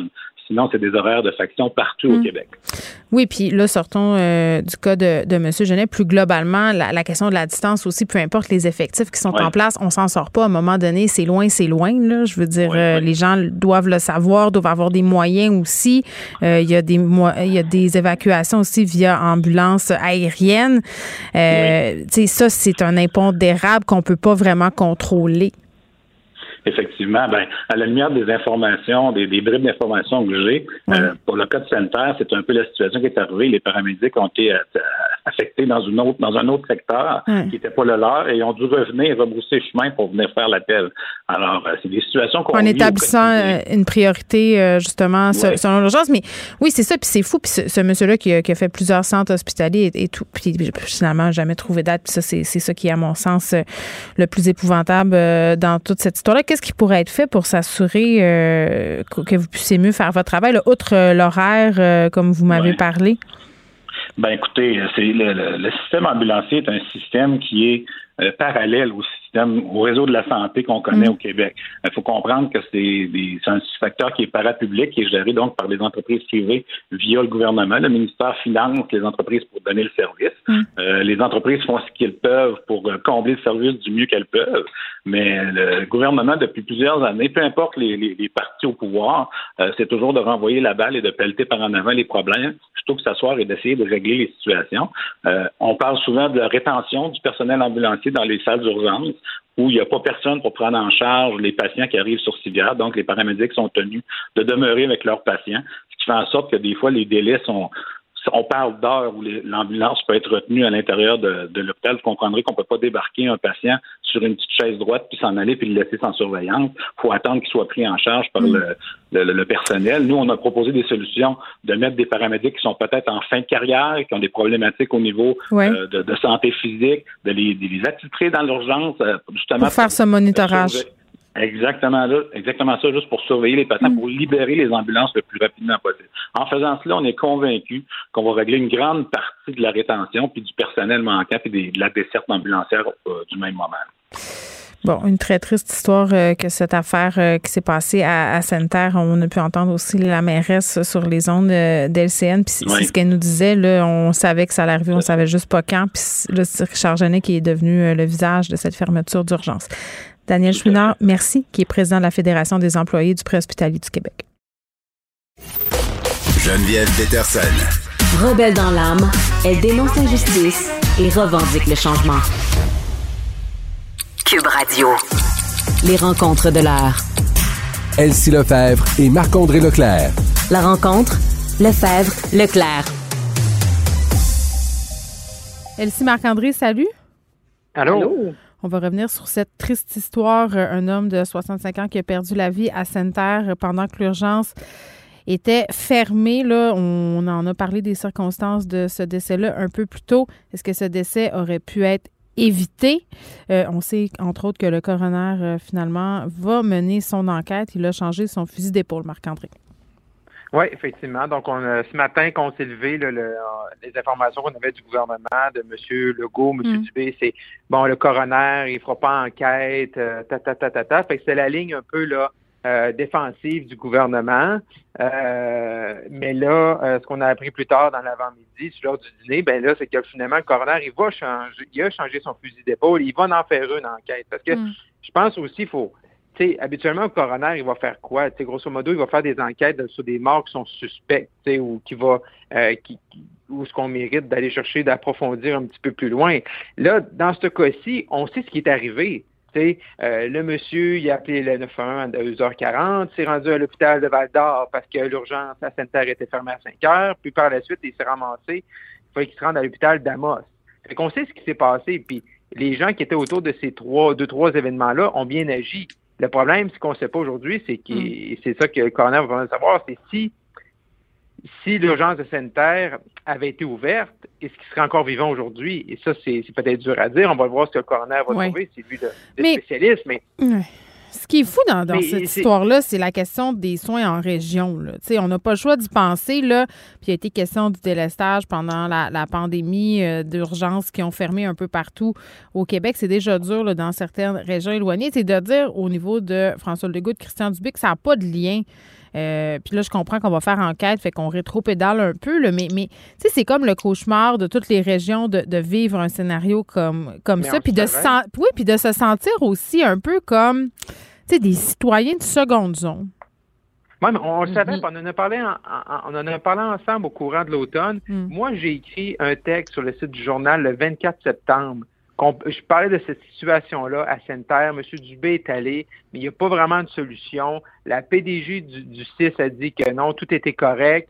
Et puis là, euh, ce midi, M. Legault était en annonce là, au Musée national des beaux-arts du Québec, puis il se fait poser une question, est-ce que dans l'immédiat, vous allez prendre des vous allez prendre des mesures? Le M. Legault, ben, il revient à dire qu'il manque beaucoup d'employés, on a 40 des, du personnel de la santé qui sont à temps partiel. Moi, je trouve le gouvernement aujourd'hui, là, euh, je trouve pas sa bonne sa bonne traque là. Mm. Euh, ouais. Il, faudrait un peu plus, plus dans la compassion. Il faut faire attention de Mais dans l'humilité aussi. Oui, ben Dominique Anglade, là, parlant de récupération politique, comment vous ah avez trouvé sa réaction euh, qui était assez accusatrice là, elle-ci quand même?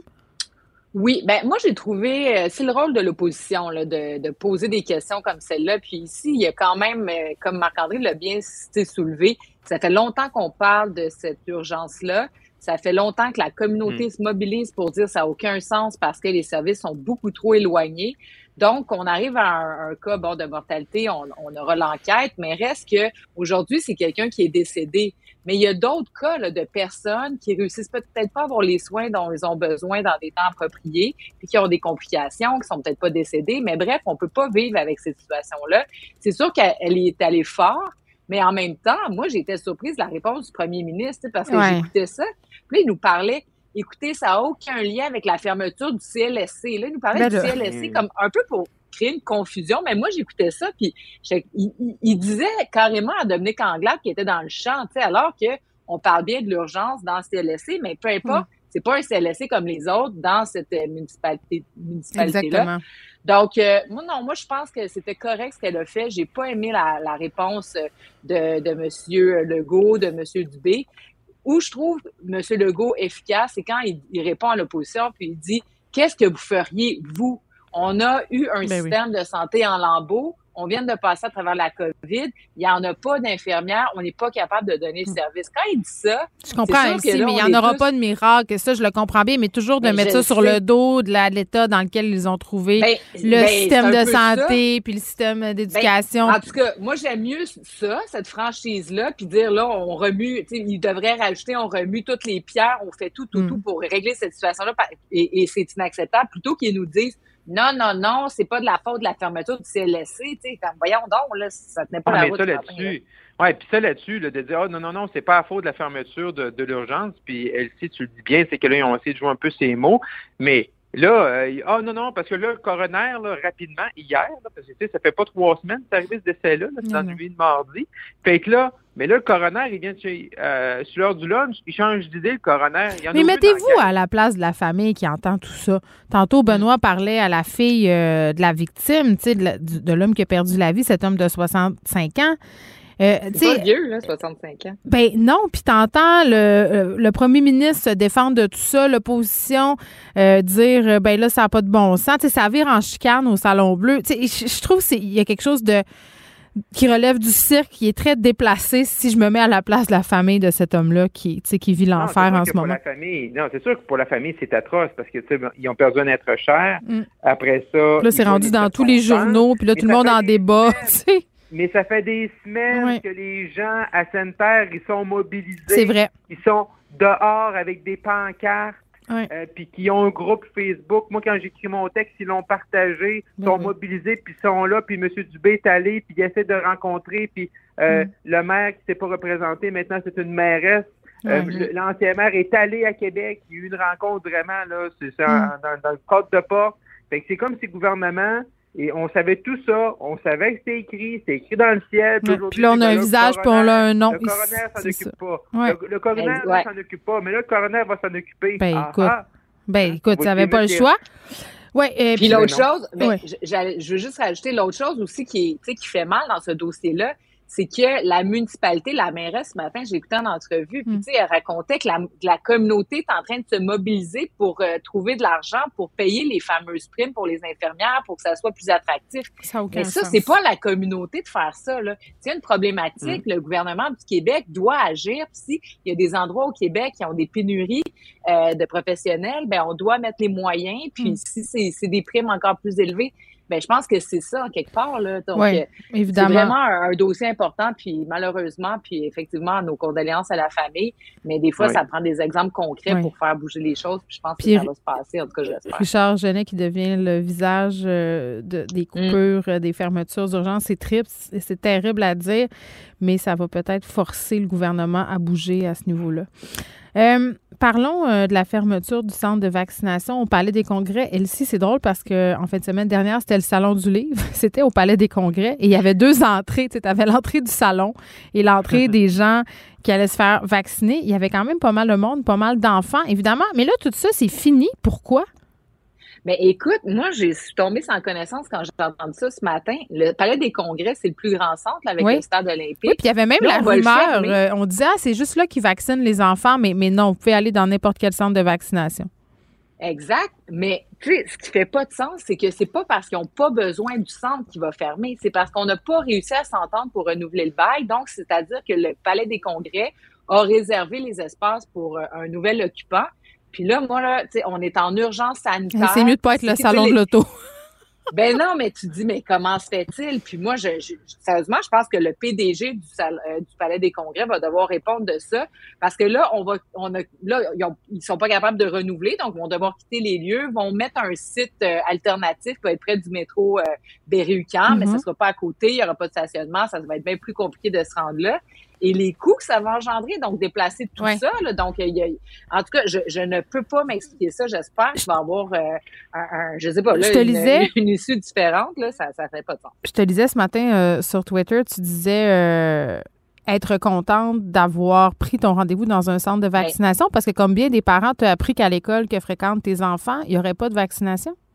Ben oui, c'est ça. L'autre affaire, l'autre affaire sur la vaccination des enfants. Donc, OK, on va vacciner à l'école tout le monde. Attendez d'avoir des nouvelles. Bon, toi, moi, puis plein d'autres personnes, puis la majorité, ben, pas la majorité, mais ben, beaucoup de gens, on, beaucoup de gens. rendu, oui. exactement, pour être sûr d'avoir le plus tôt possible la vaccination de nos enfants. Moi, j'ai reçu la communication hier, si mm. je me trompe pas, de l'école qui nous annonce que non, il y aura pas de vaccination à l'école. Donc là, je me mets dans la peau de ceux qui ont attendu euh, la vaccination Surtout qu'on sait là, que dans les cas, elle puis dans les éclosions, c'est majoritairement des enfants là, de moins de 10 ans. Là. C'est exactement plus de 5 000 euh, aujourd'hui. Là, on voyait dans le Journal de Montréal un, un tableau. Donc, euh, c'est dans les écoles, c'est le 0-10 ans qui est la cible principale. À l'école de mes enfants, à titre d'exemple, il y a une grosse éclosion majeure à l'heure actuelle. Et là, j'écrivais à la directrice, OK, donc là, il n'y a pas de vaccination à l'école. Allez-vous au moins avoir des statistiques, donc savoir grosso modo ça va comment la vaccination, parce que ce que j'ai cru comprendre, c'est que c'est la direction de la santé publique qui donne qui dit, qui dicte, qui dit, ah, toi, telle école euh, crée une, euh, de la vaccination, toi, non. Mais les écoles ont quand même une latitude pour, peut-être pouvoir le faire. En tout cas, il y a vraiment un manque de clarté là-dedans. OK, je fais, euh, je fais du pouce sur ce que tu viens de dire là, sur les statistiques. Moi, j'ai reçu une feuille en début de semaine passée, là, quand on a annoncé tout ça, la vaccination des enfants. Bien, enfin, à la fin de la semaine passée. Et euh, à la fin, là, c'est une autorisation vaccinale et à la fin, tu as le choix d'autoriser ton enfant ou de refuser. Puis là, il y a deux motifs de refus possibles. Tu as refus euh, net et frais de sec là, ou tu as refus parce que l'enfant est déjà vacciné. Moi, je posais la question, je me disais combien de parents là, qui veulent pas se faire écœurer parce qu'ils sont anti-vax vont cocher Bah, je l'ai déjà fait vacciner. Il n'y a aucun moyen de vérifier. Il n'y a, pas, a pas de preuve vaccinale, en tout cas à venir jusqu'à maintenant, qui m'a été demandé à l'école des mm. enfants. Oui, puis nous, euh, moi, mon école, on n'a pas demandé ils vont jamais demander non plus. Ben c'est ça. Donc, si tu veux pas te faire écœurer, si t'es le parent, tu remplis la feuille puis tu fais, ben oui, je l'ai faite, je l'ai faite, la vaccination. Ben, c'est ça l'enjeu parce que.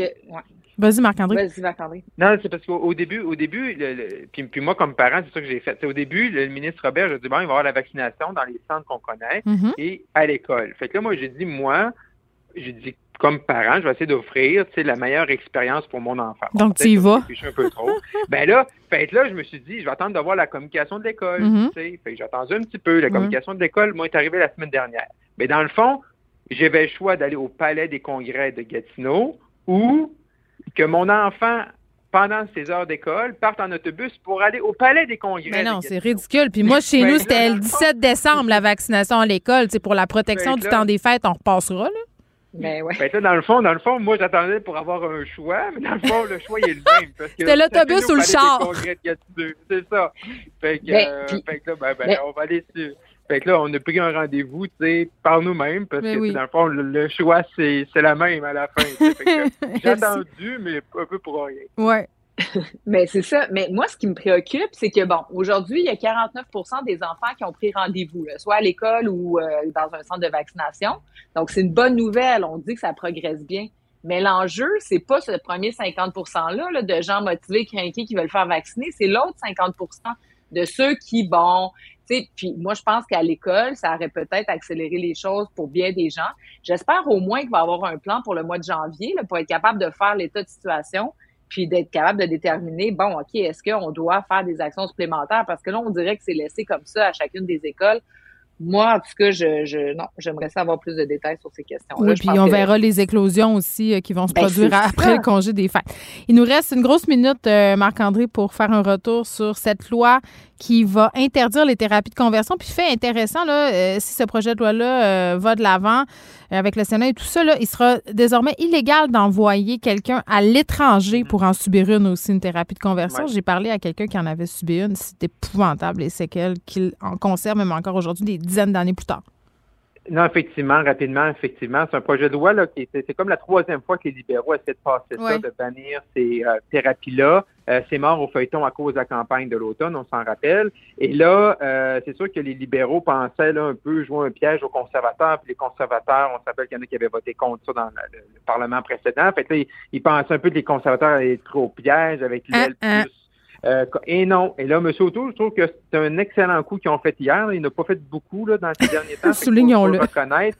Euh, faut le souligner. Fait là, ils se sont levés, ils ont fait une motion, puis le fait que le projet de loi, là, vraiment, soit soit euh, il s'en aille directement au Sénat. Fait c'est première, mm-hmm. deuxième, troisième lecture, toutes les votes, tout ça, là, ça s'est fait en 30 secondes d'écart hier, et là, c'est renvoyé directement au Sénat. Fait que les libéraux ont été euh, ont été surpris. Euh, l'ensemble des partis aussi. Fait que là, il n'y aura pas de débat, il n'y aura pas de vote. Donc, euh, le projet de loi tel quel, tel que déposé pour mettre fin à ces thérapies-là, qui sont peu connues du grand public, hein, c'est pas quelque chose qu'on entend beaucoup parler, mais qui existe, ben là, ça s'en va au Sénat. Fait que c'est sûr que dans ce Parlement-là, euh, ça va devenir une loi. Fait que enfin, ça va être accompli. Mais un bon coup des conservateurs de vraiment régler le dossier, on passe à autre chose. Euh, fait qu'on a une bonne discussion, je pense, au caucus. C'est une c'est une victoire là, pour M. O'Toole. Puis il faudra voir ensuite euh, cette interdiction-là donne lieu à une espèce de marché de la thérapie de conversion clandestin. on sait qu'au Québec, ça existe. Malheureusement, qu'il y a des gens qui s'improvisent euh, thérapeutes comme ça. Euh, donc, il faudra surveiller ça en amont. Elsie Marc-André, merci beaucoup. À demain. À demain. Bonne fin d'après-midi. Vous écoutez Geneviève Peterson. Cube Radio. Quelques nouvelles. Il y a une opération policière qui est en cours à l'Université du Québec à Chicoutimi. On a bien peu de détails pour le moment, si ce n'est que des, bruits s'apparentant à des coups de feu qui auraient été entendus et là de façon préventive, c'est ce qu'on dit. Euh, tout le monde serait confirmé, voyons, je vais le dire, confiné à l'intérieur. Personne euh, n'aurait été blessé. On n'a pas vu de suspect, on n'a pas vu personne avec une arme. Donc euh, c'est une nouvelle qui est en développement, mais en apparence, euh, ce n'est que pour faire des vérifications et que pour s'assurer de la sécurité des gens. On va continuer à suivre ça. Euh, revenons sur ce point de presse fort attendu. Euh, Denis Turcotte, le chef du SPVQ, qui réitère sa confiance envers ses troupes. Là, évidemment, on s'exprime dans la foulée des vidéos qui ont abondamment circulé en fin de semaine. Euh, on a parlé du premier, mais depuis le temps, euh, d'autres vidéos ont fait surface. On est rendu à une quatrième vidéo qui implique des policiers de la sûreté, euh, bon, du service de police de la ville de Québec et des agents en particulier qui sont visés. Là. Puis je veux pas euh, non plus aller trop euh, m'avancer dans les détails, là, mais on parle d'un agent en particulier qui serait problématique. Là, on s'est pas exprimé à ce sujet-là au niveau de Denis Turcotte. On est revenu sur ce qui s'est passé samedi sur Grande Allée. On précise que l'événement qu'on a vu, évidemment, on a eu accès à donc il euh, faut pas perdre ça de vue. C'est ce qu'il dit. Euh, un événement qui aurait lieu à l'intérieur d'un bar, des voies de fait à l'intérieur, une quinzaine de personnes qui faisaient euh, du grabuge pour sortir dehors. Finalement, on a fait six arrestations ce soir-là. dans les six, seulement deux personnes ont résisté. Et là, ce qu'on ce qu'on dit au niveau du SPVQ, c'est qu'on est à la recherche de toutes les vidéos qui sont disponibles. Donc, parce que toutes les vidéos qui auraient pu être prises là, pour mieux comprendre les événements, pour mieux remonter le fil de ces événements-là parce qu'il y a une enquête interne, le commissaire à la déontologie qui s'est saisi de l'affaire. Euh, on n'a pas, ça c'est assez surprenant encore, rencontré de témoins. Les policiers non plus impliqués là, qui ont été suspendus, je le rappelle, en attendant que cette enquête-là puisse être menée, n'ont pas été rencontrés encore euh, à ce stade et on n'exclut vraiment pas là, parce que euh, Denis Turcotte l'a bien spécifié, là, on voulait un peu parler de la façon dont ça se passait, le travail dans la police, les enquêtes. Bon, qu'on allait vraiment explorer toutes les pistes. Est-ce qu'il y a eu des gestes criminels qui ont été posés? Est-ce qu'il y a eu des manquements à la déontologie? Est-ce qu'il y a eu des manquements au niveau disciplinaire? Et s'il y a eu des gestes criminels, on précise bien que ça ira directement au directeur des poursuites criminelles et pénales, le DPCP. Puis s'il n'y a pas de poursuite au DPCP, mais l'enquête au niveau disciplinaire se poursuivra. Donc, c'est ce qu'on sait. Euh, ça se poursuit, évidemment, il y aura une période de questions et il y a toujours euh, cette histoire d'enquête indépendante. Les oppositions, c'est ce qu'elles réclament, une enquête indépendante. La police qui enquête sur la police, c'est toujours un peu discutable, à mon sens. Je suis bien d'accord. On est avec Anne-Marie Tapp. Salut Anne-Marie. Salut. Bon, on sort euh, de ce qui se passe dans les nouvelles en ce moment pour parler euh, de la SEC Lève Tahar. Euh, c'est une SEC bien connue quand même, mais pour ceux qui euh, peut-être ont, ont moins d'idées sur ce que c'est ce regroupement-là, c'est quoi?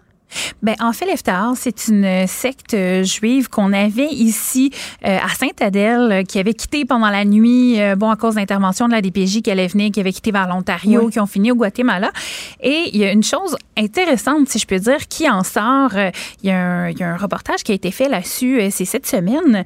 On peut peut-être mettre l'extrait musical que, que j'ai fait envoyer. Vous allez voir, c'est intéressant, puis vous allez comprendre le lien par la suite avec l'explication. OK.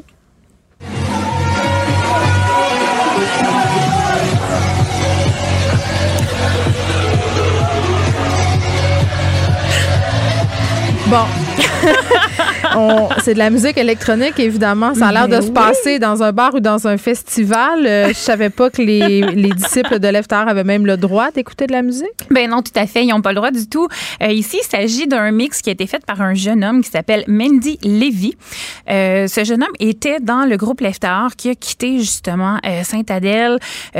Ensuite, bon, justement, comme je disais, en Ontario et ensuite au Guatemala. Ouais. Lui, il a réussi à fuir le Guatemala. Est-ce qu'il est né dans cette secte-là? Oui, tout à fait. Et il a réussi à fuir le Guatemala pour revenir ici. Euh, il a été pris en charge par une famille juive assidique, euh, euh, conservatrice. Mais moins que, Ben, que les, oui. comment on, on les appelle les lèvres taortiers comment on les appelle? le- on le sait pas en tout cas moi je les appellerai comme ça pour, le bien de la cause La secte de l'Eftar. là. Bon. Euh, en fait, euh, je vais vous en dire un peu plus sur la secte de l'Eftar et ensuite sur ce qui, euh, justement, peut motiver le fait de quitter puis le manque de repères qu'ils peuvent avoir par Mm. la suite. Euh, ça se peut que je dise le manque de repères qu'on a par la suite, euh, ayant moi-même quitté une organisation religieuse. Euh, Donc, ça se peut que je passe du eux au je toi au t'as quitté une organisation religieuse? Voilà. ah mais attends tu peux pas juste dire ça Anne-Marie laquelle? Est-ce que tu peux le dire? Euh, ouais, non.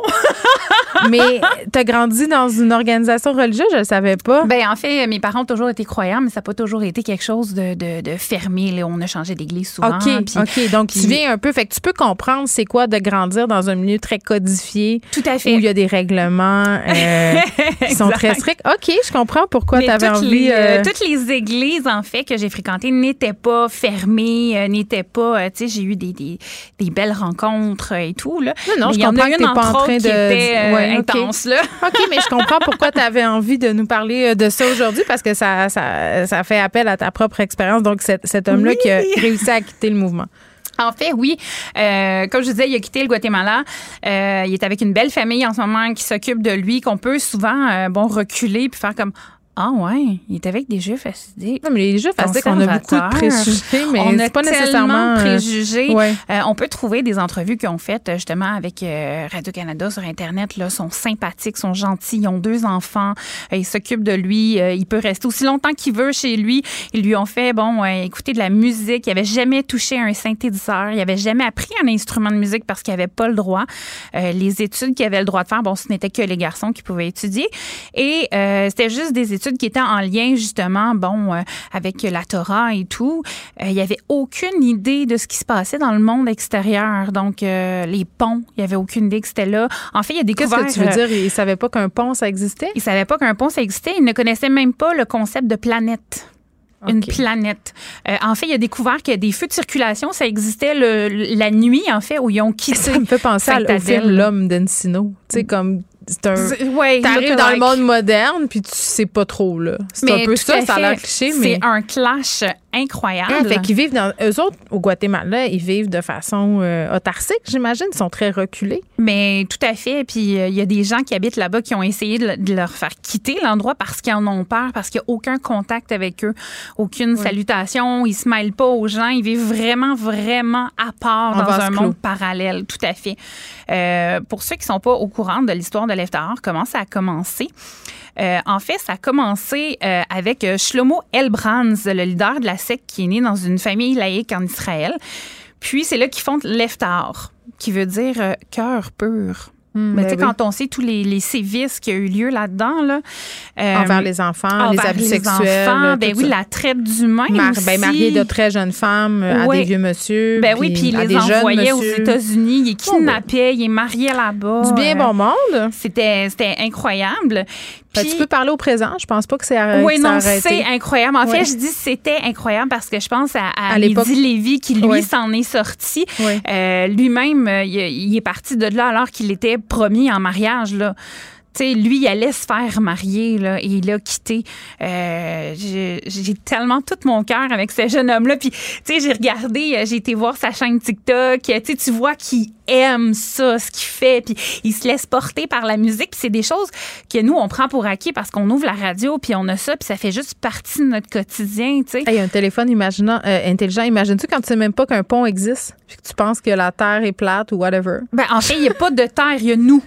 OK. Tu sais, il y a pas de, il y avait pas de système Pas- de planète. il y S'il est allé au planétarium, moi, je lui peut-être le conseil d'attendre euh, avant de se mesurer à l'existence des trous noirs. peut-être pas tout de suite. euh, mais en fait, c'est, c'est, c'est vraiment magnifique euh, ce qui, ce qui Sa peut, démarche. euh, oui, tout à fait. Euh, c'est, c'est Émilie Dubreuil qui a fait un, un, un truc là-dessus avec qui lui. s'intéresse aux Juifs euh, assidiques depuis longtemps. euh, Puis, puis en fait, c'est vraiment beau. Euh, il y a vraiment de tout dans la secte de l'Eftahar. Euh, J'ai pris certains, euh, certains trucs qui ressortent plus que les autres. Ça va peut-être faire friser des oreilles. Je m'en excuse d'avance. Euh, bon, on parlait de mariage forcé. Entre autres, euh, en 2012, il y a une jeune fille de 17 ans qui était enceinte, euh, qui aurait dit au personnel infirmier d'un hôpital être mariée depuis l'âge de 15 ans à un homme de 30 ans. Ben oui, tout est normal. Puis c'est pas un, exemple isolé. La DPJ en a entendu vraiment beaucoup, beaucoup parler de ça. Puis c'est juste pour vous mettre dans l'ambiance que ce jeune homme-là a vécu. Euh, elle, elle avait comme une liste de, de gens à dire, bon, ben cette jeune-là, elle était mariée à un plus vieux. Et la DPJ avait elle-même cette liste-là, Euh, ce qui est un peu euh, dégueu, excusez l'expression, de la part de, de, Ce qui est arrivé avec la DPJ, c'est qu'il allait comme euh, faire une intervention le lendemain et eux sont partis pendant la nuit. Et ils ont essayé de récupérer ces enfants-là à l'Ontario. Et l'Ontario a dit, bah non, on, Ah. on va les garder, il n'y a pas rien. Puis euh, ensuite, l'Ontario a commencé à se rendre compte que le gouvernement ontarien s'est rendu compte que justement, il y avait des trucs euh, qui se faisaient là qui n'étaient pas du tout euh, corrects. Puis c'est pour ça qu'ils sont partis au Guatemala. Ensuite, il y avait des châtiments corporels, bien entendu. Le jeune homme disait euh, dans son entrevue qu'il se faisait battre à coups de ceinture, de fouet, de pied de biche, de cintre. Euh, bon, OK, j'évite euh, certains détails. Et on parlait aussi, euh, bon, bien sûr, il était euh, récalcitrant aux médicaments euh, d'aller voir les médecins. Euh, bon, fait qu'il y avait bien sûr des morts qui en découlaient de ça. Et aussi, si les enfants parlaient des mauvais traitements, parce qu'ils ont eu plusieurs rencontres avec la DPJ et Oui, tout, là, bien sûr. et que si les enfants parlaient des mauvais traitements qu'ils avaient, s'ils obéissaient pas au règlement de la maison, ou si la maison elle-même n'était pas en ordre, euh, ils se sont fait dire, euh, ils, ils étaient terrifiés en se faisant dire qu'il allait avoir des anges noirs qui allaient venir les chercher pour les brûler en enfer. Ben oui. Donc, Mehdi Lévy, lui, a grandi dans cette espèce d'ambiance-là très lourde. Euh, on, on parle une langue, on apprend une histoire, euh, la histoire, si je puis dire. Oui, oui. Euh, en fait, il a grandi dans un milieu tellement fermé, je peux à peine imaginer ce que ça a été pour lui de découvrir la musique, la lumière. Maintenant qu'il est rendu DJ. La porno. Oh, C'était pas dit, ça. Ben, clairement, c'est un jeune homme, Anne-Marie, c'est sûr. Je veux dire, tout le monde imagine. Mais, mais c'est fascinant, ces univers-là. Puis moi, j'ai écouté deux séries euh, qui sont pas parfaites, quand même. En fait, il y a trois affaires. Si vous vous intéressez euh, aux, aux jeux fastidiques, puis au, au- à la- l'entrée, à la sortie là, dans ces univers-là, il y a un livre formidable qui a été écrit par Eliette Abécassis qui s'appelle Kadosh. Oui. Ça, là, c'est un grand livre. Euh, ça raconte l'histoire d'une femme qui est infertile et au bout de dix ans, même si elle et son mari s'aiment énormément, euh, ben, elle décide de le quitter pour qu'il puisse se remarier puis avoir euh, des enfants avec une autre femme. Puis bon, euh, c'est un peu euh, son cheminement et tout ça, puis à quel point, euh, parce qu'elle est non fertile, ben, elle est rejetée par sa communauté. C'est c'est vraiment très intéressant. Elle ça se passe en, en- aussi. ah oui, par mais. Eliette Abécassis Ah ouais. est un peu obsédée, euh, puis elle connaît très, très bien son Ouais, sujet. ouais. Unorthodoxe, euh, qui est une série qui raconte euh, l'histoire d'une jeune femme qui s'est sauvée euh, bon, d'une communauté juive de New York et qui s'est installée à Berlin. Quand même quelques bémols. là. Il y a quand même des préjugés. la communauté est dépeinte comme étant vraiment un peu diabolique. C'est pas juste, pas juste des fous là, qui sont dans, Non, non. qui sont des fastiques et pas tout ça. que, mais Mais, mais c'est intéressant pour voir le cheminement. Puis peut-être une série qui aborde l'univers des jeux fastiques de façon plus anthropologique, plus neutre. Les Shitzel. Euh, Oui. Ça, là, c'est délicieux. Ça se passe en Israël. Euh, on comprend tous les codes de, de ces communautés-là, Tout comment ça fonctionne. Oui, puis il n'y a jamais de jugement. Fait qu'il y a des bouts où tu fais aïe, là, euh, ça n'a aucun sens, mais, mais c'est vraiment, c'est un point de vue euh, anthropologique. Donc, ça, c'est trois affaires si vous vous intéressez. Moi, j'ai eu une fascination pour les Ah jeux oui. Anne-Marie, pendant bien longtemps. Là, quand je suis déménagée à Montréal, du Saguenay, c'était sur la rue du Parc. J'habitais donc dans le quartier où les jeux fastidiques se trouvent en grande majorité euh, à Montréal. Et j'ai été surprise de voir que derrière leurs aires austères, puis c'est vrai qu'ils ont des demandes parfois d'accommodement raisonnable qui n'ont pas de sens, là, mais ce sont des communautés qui sont très festives. Ben à oui. L'intérieur des maisons, ça chante beaucoup, ça danse beaucoup. Tout à fait. Euh, je sais pas, il y avait quelque chose euh, de beau à voir là-dedans, mais c'est clair que c'est c'est un monde où on t'explique tout. Hein. Oui, tout oui. veut dire quelque chose. Toute une règle. Puis toute une signification, Mhm. tout est tout un- fait que quand tu sors de ces milieux-là, puis tu sais, je sais pas pour toi là, si c'était aussi intense que Non, être non, dans, non, dans les jeux fastiques, mais je veux dire apprendre à vivre dans le monde. Sais, parce que moi, ça me faisait capoter. Je les voyais autour de moi, là, avec. Y avait. Ils passaient devant des bars de danse. Je veux dire, sais, ils Ah sont dans le monde, là, pareil, là. Ils ont y a avoir des Ils ont bien beau avoir des flip phones, là. Mais il y a un langage aussi qui appartient à la communauté, puis Oui. que utilisé à l'extérieur de ça, ça perd son sens ou a un tout autre sens. Là. Mais c'est puis des fois pour respecter les codes aussi, ils font des entorses euh, qui sont bien sympathiques. Une fois, j'étais euh, j'étais sur la rue du parc euh, à la fruiterie puis j'ai échappé des choses par terre. OK, puis j'étais bien mal prise avec tous mes sacs. Puis j'ai échappé de la monnaie. Il y avait un, un vieux monsieur, un juif acidique, euh, qui m'a poussé mes affaires avec sa canne. Parce qu'il Oh! ne pouvait pas avoir de contact avec moi parce que évidemment euh, il savait pas si j'étais impure Ouais, puis ouais. évidemment j'étais pas une juive acidique mais lui il avait trouvé un moyen de m'aider pareil en Mais contrevenant pas hot. je le sais Mais j'aime j'ai ça. vécu j'ai vécu plein d'affaires comme ça puis j'avais réussi à me mettre amie avec la, la dame à côté puis à aller à la fête des cabanes dans leur cour euh, Wow, les scouts. mais il avait wow. fallu que j'aille me faire vérifier pour les règles avant en tout cas c'est une longue histoire mais, euh, ouais. Mais, tout est codifié. Il y a Oui. tellement de choses, de règles, de trucs à respecter. Puis oui, il y a des entorses qui se font. Mais encore, Mais je comprends après la vie d'excès, de vouloir devenir DJ comme ce jeune homme dont tu nous parlais aujourd'hui, de vouloir vivre là, tu sais, intensément. C'est vraiment euh, très très intéressant. Bon, je sais pas si sa musique est bonne, là, j'irai voir sur TikTok. C'est quoi son nom? Euh, Mehdi, euh, M-E-N-D-I, Lévy. Bon, trouvons-le. M-E-N-D-Y, Lévy. Google it. Merci. Anne-Marie. Joignez-vous à la discussion. Appelez ou textez le 187 Cube Radio 1877 827 2346. Gabriel Caron est là. Salut Gab. Salut. Ma tante radicale, ma tante radicale, c'est moi j'ai testé, ils nous font pas de jingle, moi je, je nous en fais un. On est des ma tante radicales. C'est ça qui se passe. parfait. Ouais, et je trouve que il y a pas assez de moyens qui sont déployés pour nous mettre en valeur, ma chère. Alors, on va parler de les deux affaires que je comprends pas dans la vie. Il y en a plus que deux, là, mais ces deux-là, quand même, c'est assez majeur. TikTok et Excel. Deux affaires qui Ben, m'échappent. Écoute, et là, je m'en viens de parler de quelque chose qui a jumelé les deux ensemble. Ben, c'est ça, c'est mon cauchemar. Ma, ma définition d'un cauchemar. Ça ou un trou noir, même, même combat. Ah oui, c'est vrai que les trous noirs, ça t'angoisse. J'oublie tout le temps. J'en parle à chaque jour. Je pense que les gens sont tannés. Ils ont peut-être le goût qu'il y en ait un qui m'absorbe. Ben écoute, je m'en viens de parler de Kate Norton, qui est, et là, attention, parce que moi, je savais même pas que ça se pouvait. Mm-hmm. C'est une influenceuse du logiciel Excel. Mais non, mais c'est pas vrai, c'est un robot. là. De toute façon, Norton, c'est pas comme un, un moteur de recherche des années 2000 ou un antivirus. Ah, je sais pas. Ça me semble- Rendu, ça me- ça me- je ça me pense sonne une cloche. Mais OK, une influenceuse d'Excel. Écoute, on dirait que je suis pas capable de le dire sans rire. Mais, mais, attends, là. pas d'allure. Portrait. Fais-nous son portrait. Oui. Alors, Kate Norton est connue sur les réseaux sociaux sous le nom de Miss Excel. Et si on combine euh, son compte TikTok et. Instagram, elle a plus d'un million d'abonnés, dont je fais partie parce que je t'avoue que je suis allée m'abonner Mais à ses nu? réseaux sociaux ce matin. Ben même pas! C'est une, ben, c'est une belle femme, là. Un million, mais puis elle n'est pas tout nue. Non, elle est toute habillée et Ah. en plus, elle parle d'Excel. Mais je, mais je trouve ça fantastique. Je- ça- C'est euh, c'est de la porn pour mon chum. Je pense que c'est ça. Je pense que c'est elle. Ça y est. Je me sens menacée. Je me sens tellement menacée par Kate Norton. Là. Et là là. Ben écoute, c'est très niché comme public cible, mais en fait, ce qu'elle fait, c'est qu'elle fait, tu sais, sur TikTok, c'est des courtes vidéos. Sur euh, Instagram aussi, on peut faire des reels maintenant qui sont aussi des très, très courtes vidéos. Fait qu'elle, elle utilise l'humour pour donner des trucs rapides sur Excel. Je vais tellement aller la suivre live, Gab. là. Mais des trucs rapides, qui veut ça, moi, à part pour savoir comment facturer? Ça m'intéresse pas bien, bien. Mon Dieu, elle a C'est 531 000 abonnés sur Instagram. Mais c'est immense, là. Et euh, moi, je t'avoue que je suis vraiment pas une professionnelle d'Excel. Je m'en sers Ben, pas beaucoup dans mon travail.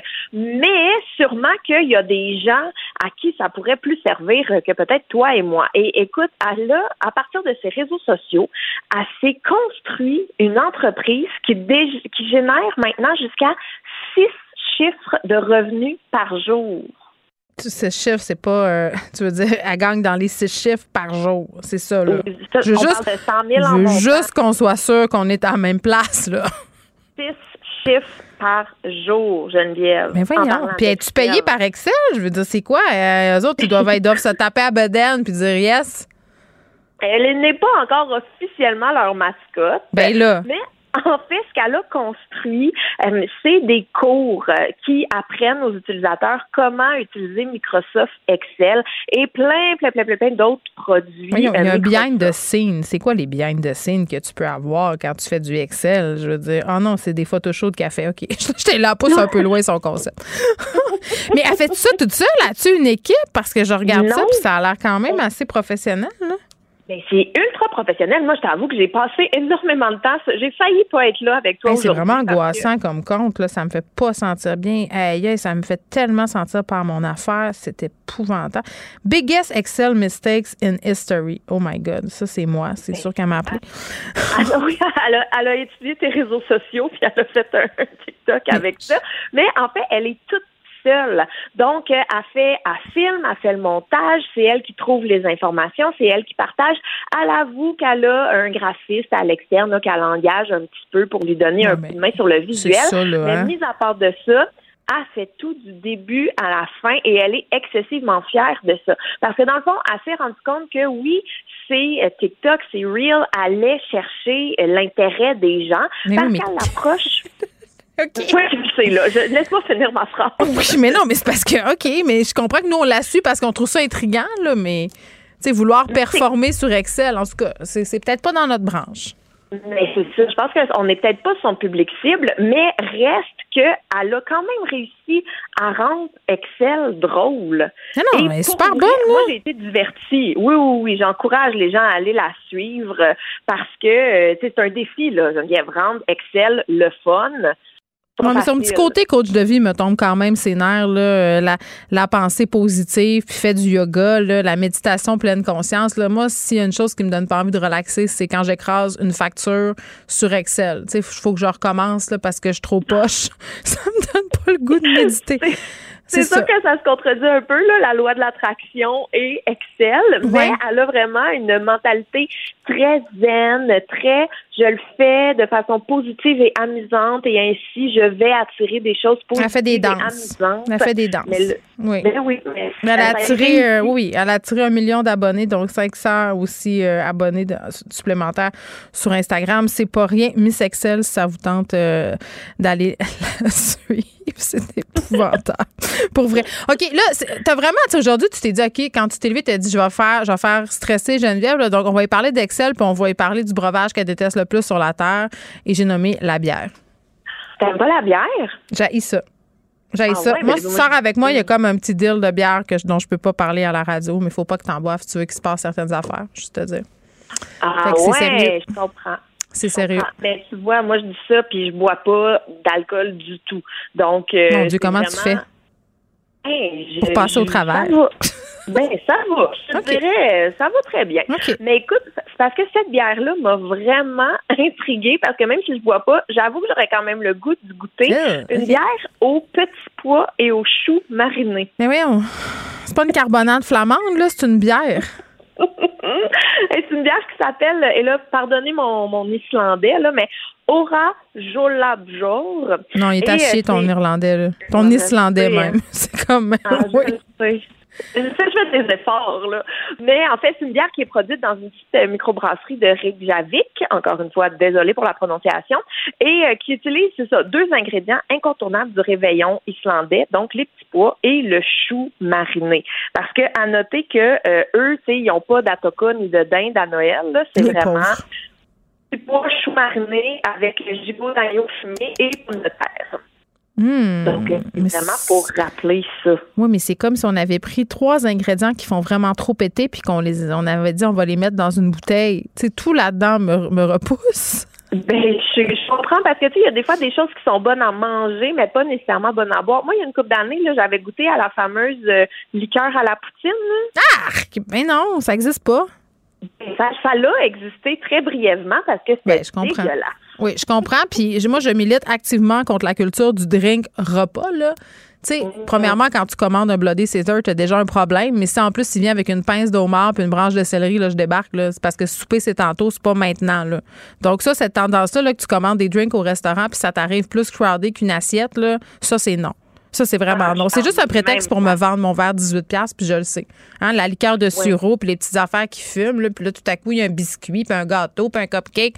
Je veux boire, pas manger, là. Ah, ça m'a fait du bien. Mon Dieu, je m'excuse, je pensais pas de craindre. vraiment venu chercher aujourd'hui là avec Excel puis la bière.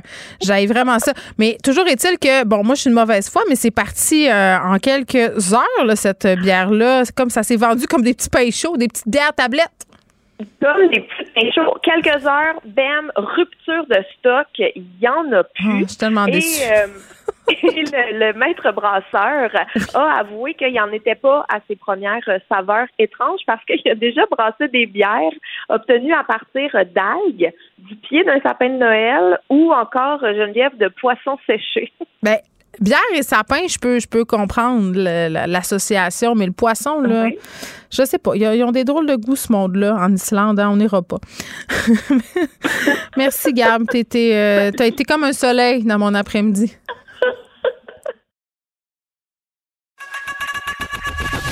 Geneviève Peterson. Une animatrice pas comme les autres. Cube Radio. On apprenait euh, récemment le décès de l'autrice Marie-Claire Blais, qui est décédée à l'âge de 82 ans. Elle a écrit une vingtaine de romans qui ont été édités en France et au Québec, qui ont tous été traduits en anglais. Elle habitait d'ailleurs aux États-Unis. Elle a euh, aussi écrit des pièces de théâtre, des recueils de poésie. Bref, euh, je pense que tout le monde la connaît, Marie-Claire Blais. Tout le monde entretient un rapport avec elle, que ce soit parce qu'on l'a lu de façon obligatoire au cégep ou parce qu'on l'a lu pour le plaisir. Un peu plus tard, on en jase avec Claudia La Rochelle de cette figure mythique de québécoise. Claudia, salut. Bonjour Geneviève. Bon, euh, c'est arrivé avant hier. euh, si je ne, je ne m'abuse, et je voyais passer les réactions euh, sur les médias sociaux, évidemment, des écrivains, des écrivaines que je connais. Tout, tout le monde a un rapport. euh, c'est- c'est très intime avec Marie-Claire Blais. Il y, a, il y a des gens qui la connaissaient, il y a des gens qui l'ont côtoyée. Elle écrivait Ouais. à plusieurs jeunes écrivains, mais les gens entretenaient un lien très particulier avec elle. Par moi du tien. Ouais, ben moi c'est un rapport euh, d'un des premiers livres euh, que, en fait, un des premiers livres que j'ai lu, que j'ai emprunté à ma mère, c'était une saison dans la vie d'Emmanuel, parce que il y avait ça dans sa bibliothèque. Oui, Donc, c'est vrai. J'aimais le, j'aimais le nom de cette, de cette écrivaine. C'est bien premier, premier degré, là, mais Marie-Claire Blais, j'aimais ça. Et ensuite, j'aimais l'espèce de mystère qu'il euh, qu'il y avait quand j'ai commencé à découvrir la, la personne euh, qui écrivait ces textes-là. J'ai- le- l'aura de mystère qui planait autour d'elle. Euh, J'aimais l'idée que c'était une femme libre aussi. Donc, très tôt dans ma vie, j'ai été fascinée par les femmes libres, les femmes qui écrivaient seules, euh, qui, qui n'avaient qui avaient décidé de faire fi de ce qu'on attendait d'elle. Parce qu'il faut dire que Marie-Claire Blais, très tôt dans sa vie, donc après être née, avoir grandi à Québec, elle est partie en France, elle a décidé de se libérer de sa, la, la période. On était en, en pleine grande noirceur, en plein milieu de la grande noirceur Mhm. quand elle a décidé de partir, comme euh, d'autres avaient fait avant avant elle. Je pense à Gabrielle Roy, à Anne Hébert, donc elle est allée en France s'installer. Puis après elle est toutes, allée, hein? À Key West. Oui, parce que hey, c'est vraiment, puis ça fait pas si longtemps quand même dans l'histoire, mais si on se ramène à cette époque-là, écrire pour une femme, puis écrire aussi sur des sujets euh, plus ou moins catholiques, euh, plus ou moins en accord avec euh, justement le catholicisme, l'Église, le patriarcat même. Alors à ce moment-là, on s'exposait à un problème euh, juste juste pour être édité, Mm. c'était compliqué, euh, la réputation, après ça on exposait nos familles à ça. Donc pour ça, euh, moi j'étais déjà fascinée puis j'avais déjà beaucoup beaucoup et j'en ai toujours du respect pour ces pionnières là, pour ces femmes Ben oui. Grâce à elles, on peut écrire nous aujourd'hui. C'est tellement vrai. Puis, puisque tu parles euh, un peu des thèmes qu'elle abordait, là, je lisais, bon, des, des choses qui ont été écrites sur elle euh, dans la foulée de sa mort. Et, bon, il y avait quelque chose que je trouvais très beau. Chantal Guy en parle dans une très belle chronique qu'elle a écrite, euh, oui. en hommage à Marie-Claire qu'elle connaissait. Puis, Tellement. ce sont les mots, euh, je crois, des éditions Boréal. On dit, euh, Marie-Claire Blais, c'était la voix des sans-voix. Ah oui. Marie-Claire Blais, elle donnait la parole à toutes celles et ceux qui justement n'ont pas nécessairement, ne sont pas toujours dans la lumière. Alors, Mm. les ouvriers, les serveuses de délicatessen, euh, les, les, les, les couturiers, les, les, les, bon, les, les gens, Mm. euh, les gens aussi qui étaient euh, affectés par soit des, la maladie mentale, par euh, les personnes transgenres, par euh, les personnes qui étaient dans, euh, qui étaient euh, genre en, en, ben, en pleine, euh, en plein bouleversement avec Mm. leur identité sexuelle, les drogués, les gens qui avaient le, le sida, même à, à une certaine époque, en pleine crise du sida, elle a beaucoup écrit là-dessus. Euh, elle côtoyait beaucoup de gens aussi à Key West où elle vivait. Elle s'inspirait énormément de ce qu'elle voyait, euh, toujours en respectant leur intimité, euh, leur anonymat, mais parce qu'eux-mêmes savaient pas qu'ils avaient affaire à une grande écrivaine. Donc ça, ça, je me souviens que c'était, ça fait, ça faisait partie effectivement de son univers et de ses personnages. Oui, puis tu sais, un, un truc que je trouve intéressant avec Marc-Claire Blais, puis je le mentionnais un peu au départ, c'est qu'elle a entretenu jusqu'à la toute fin des liens avec des écrivains, des jeunes écrivains aussi. Ouais. Euh, puis c'est cette idée que tu peux écrire toute ta vie sans être dépassé, à s'intéresser à des combats, entre guillemets, qui ne sont pas ceux de sa génération. Euh, t'en, nommé- t'en as nommé un, la question de l'identité de genre, c'était, ça lui était cher. Ben oui, jusqu'à la fin, jusqu'à Un cœur habité de mille voix. Là, Son dernier livre, euh. Son dernier livre, effectivement. Dans ce cas-ci, on parle de vraiment un dernier livre. Oui. Et le personnage euh, de René, euh, autour duquel ses amis se rassemblent pour un dernier au revoir. Moi, je trouvais que c'était déjà comme annonciateur, un peu comme roman. Mm. Euh, ce- ce- donc, ce dernier roman, après sa fameuse euh, soif, là, sa fameuse grande lignée de, de romans, ben, dans ce roman-là, effectivement, on a affaire à un personnage qui est en fin de vie, qui est une personne transgenre, euh, un pianiste, René, donc autour duquel sont rassemblés ses amis, plusieurs homosexuels, plusieurs personnes, euh, bon, qui sont personnes en situation de, de- des personnes transgenres. Donc, oui, il y a ça dans ses, ça traverse vraiment son œuvre. Mm. Marie-Claire Blais, une punk. Pas l'écriture de Marie-Claire Blais, parce qu'elle a une écriture très... euh, Mais parle-en de euh, son écriture. Ouais, c'est une écriture assez formelle quand même, dans le sens dans le sens du respect de la forme euh, classique, en un sens, sauf qu'en même temps, il y avait euh, une, un souffle fou, euh, une fulgurance dans, dans son écriture. Est-ce que- euh, Est-ce qu'on peut dire que c'est la reine de la longue phrase aussi? On a le droit ben oui, c'est ça? la, oui, et parfois ça faisait euh, plusieurs pages. Ça hein, faisait sans- peur aussi, moi, à l'étudiante en lettres que j'étais, ces longues phrases-là à l'époque. C'est une écriture exigeante, effectivement. C'est Mm. pas l'écriture de Marc-Claire Blais, c'est pas une écriture que moi qui peux pa- parfois faire être prescriptrice, Oui. je vais pas euh, conseiller ou donner ça à lire à n'importe qui non plus. Il y a un lectorat euh, pour pour pour Marie-Claire Blais parce que ça demande y a- oui, il y a une exigence en arrière de ça. C'est tellement intelligent et fin aussi en même temps. Par contre, ces thèmes peuvent intéresser les jeunes comme les vieux, comme parce que les thèmes sont, euh, elle est toujours dans la modernité, toujours dans son époque. Cette femme-là n'a jamais vieilli. Elle était, le temps n'avait pas d'emprise sur elle, sur sa personne. C'est ça que je dis que c'est un peu, être un peu punk, Ouais. parce qu'elle est un peu anticonformiste, mais sur son écriture non plus, le temps n'avait pas d'emprise sur les thèmes qu'elle exploitait. On n'en a pas eu beaucoup des comme ça. Puis c'est pour ça que moi j'ai beaucoup de peine euh, aujourd'hui, Ben oui. beaucoup beaucoup de, de tristesse parce que c'était pour moi c'était une mère littéraire, même si c'était pas euh, c'est pas c'est pas l'écrivaine que, que je lisais tous les jours. C'est pas ma bon moi j'aime beaucoup Annie Ernaux. Non, est mais pas- on sait qu'elle est là. pas dans la même mais elle est là, elle nous, a ouvert des portes. C'est une grande écrivaine québécoise. C'est la, la dernière du trio des, des, des perles. Moi, j'appelle ça le trio des perles avec Anne Hébert et Gabrielle Roy.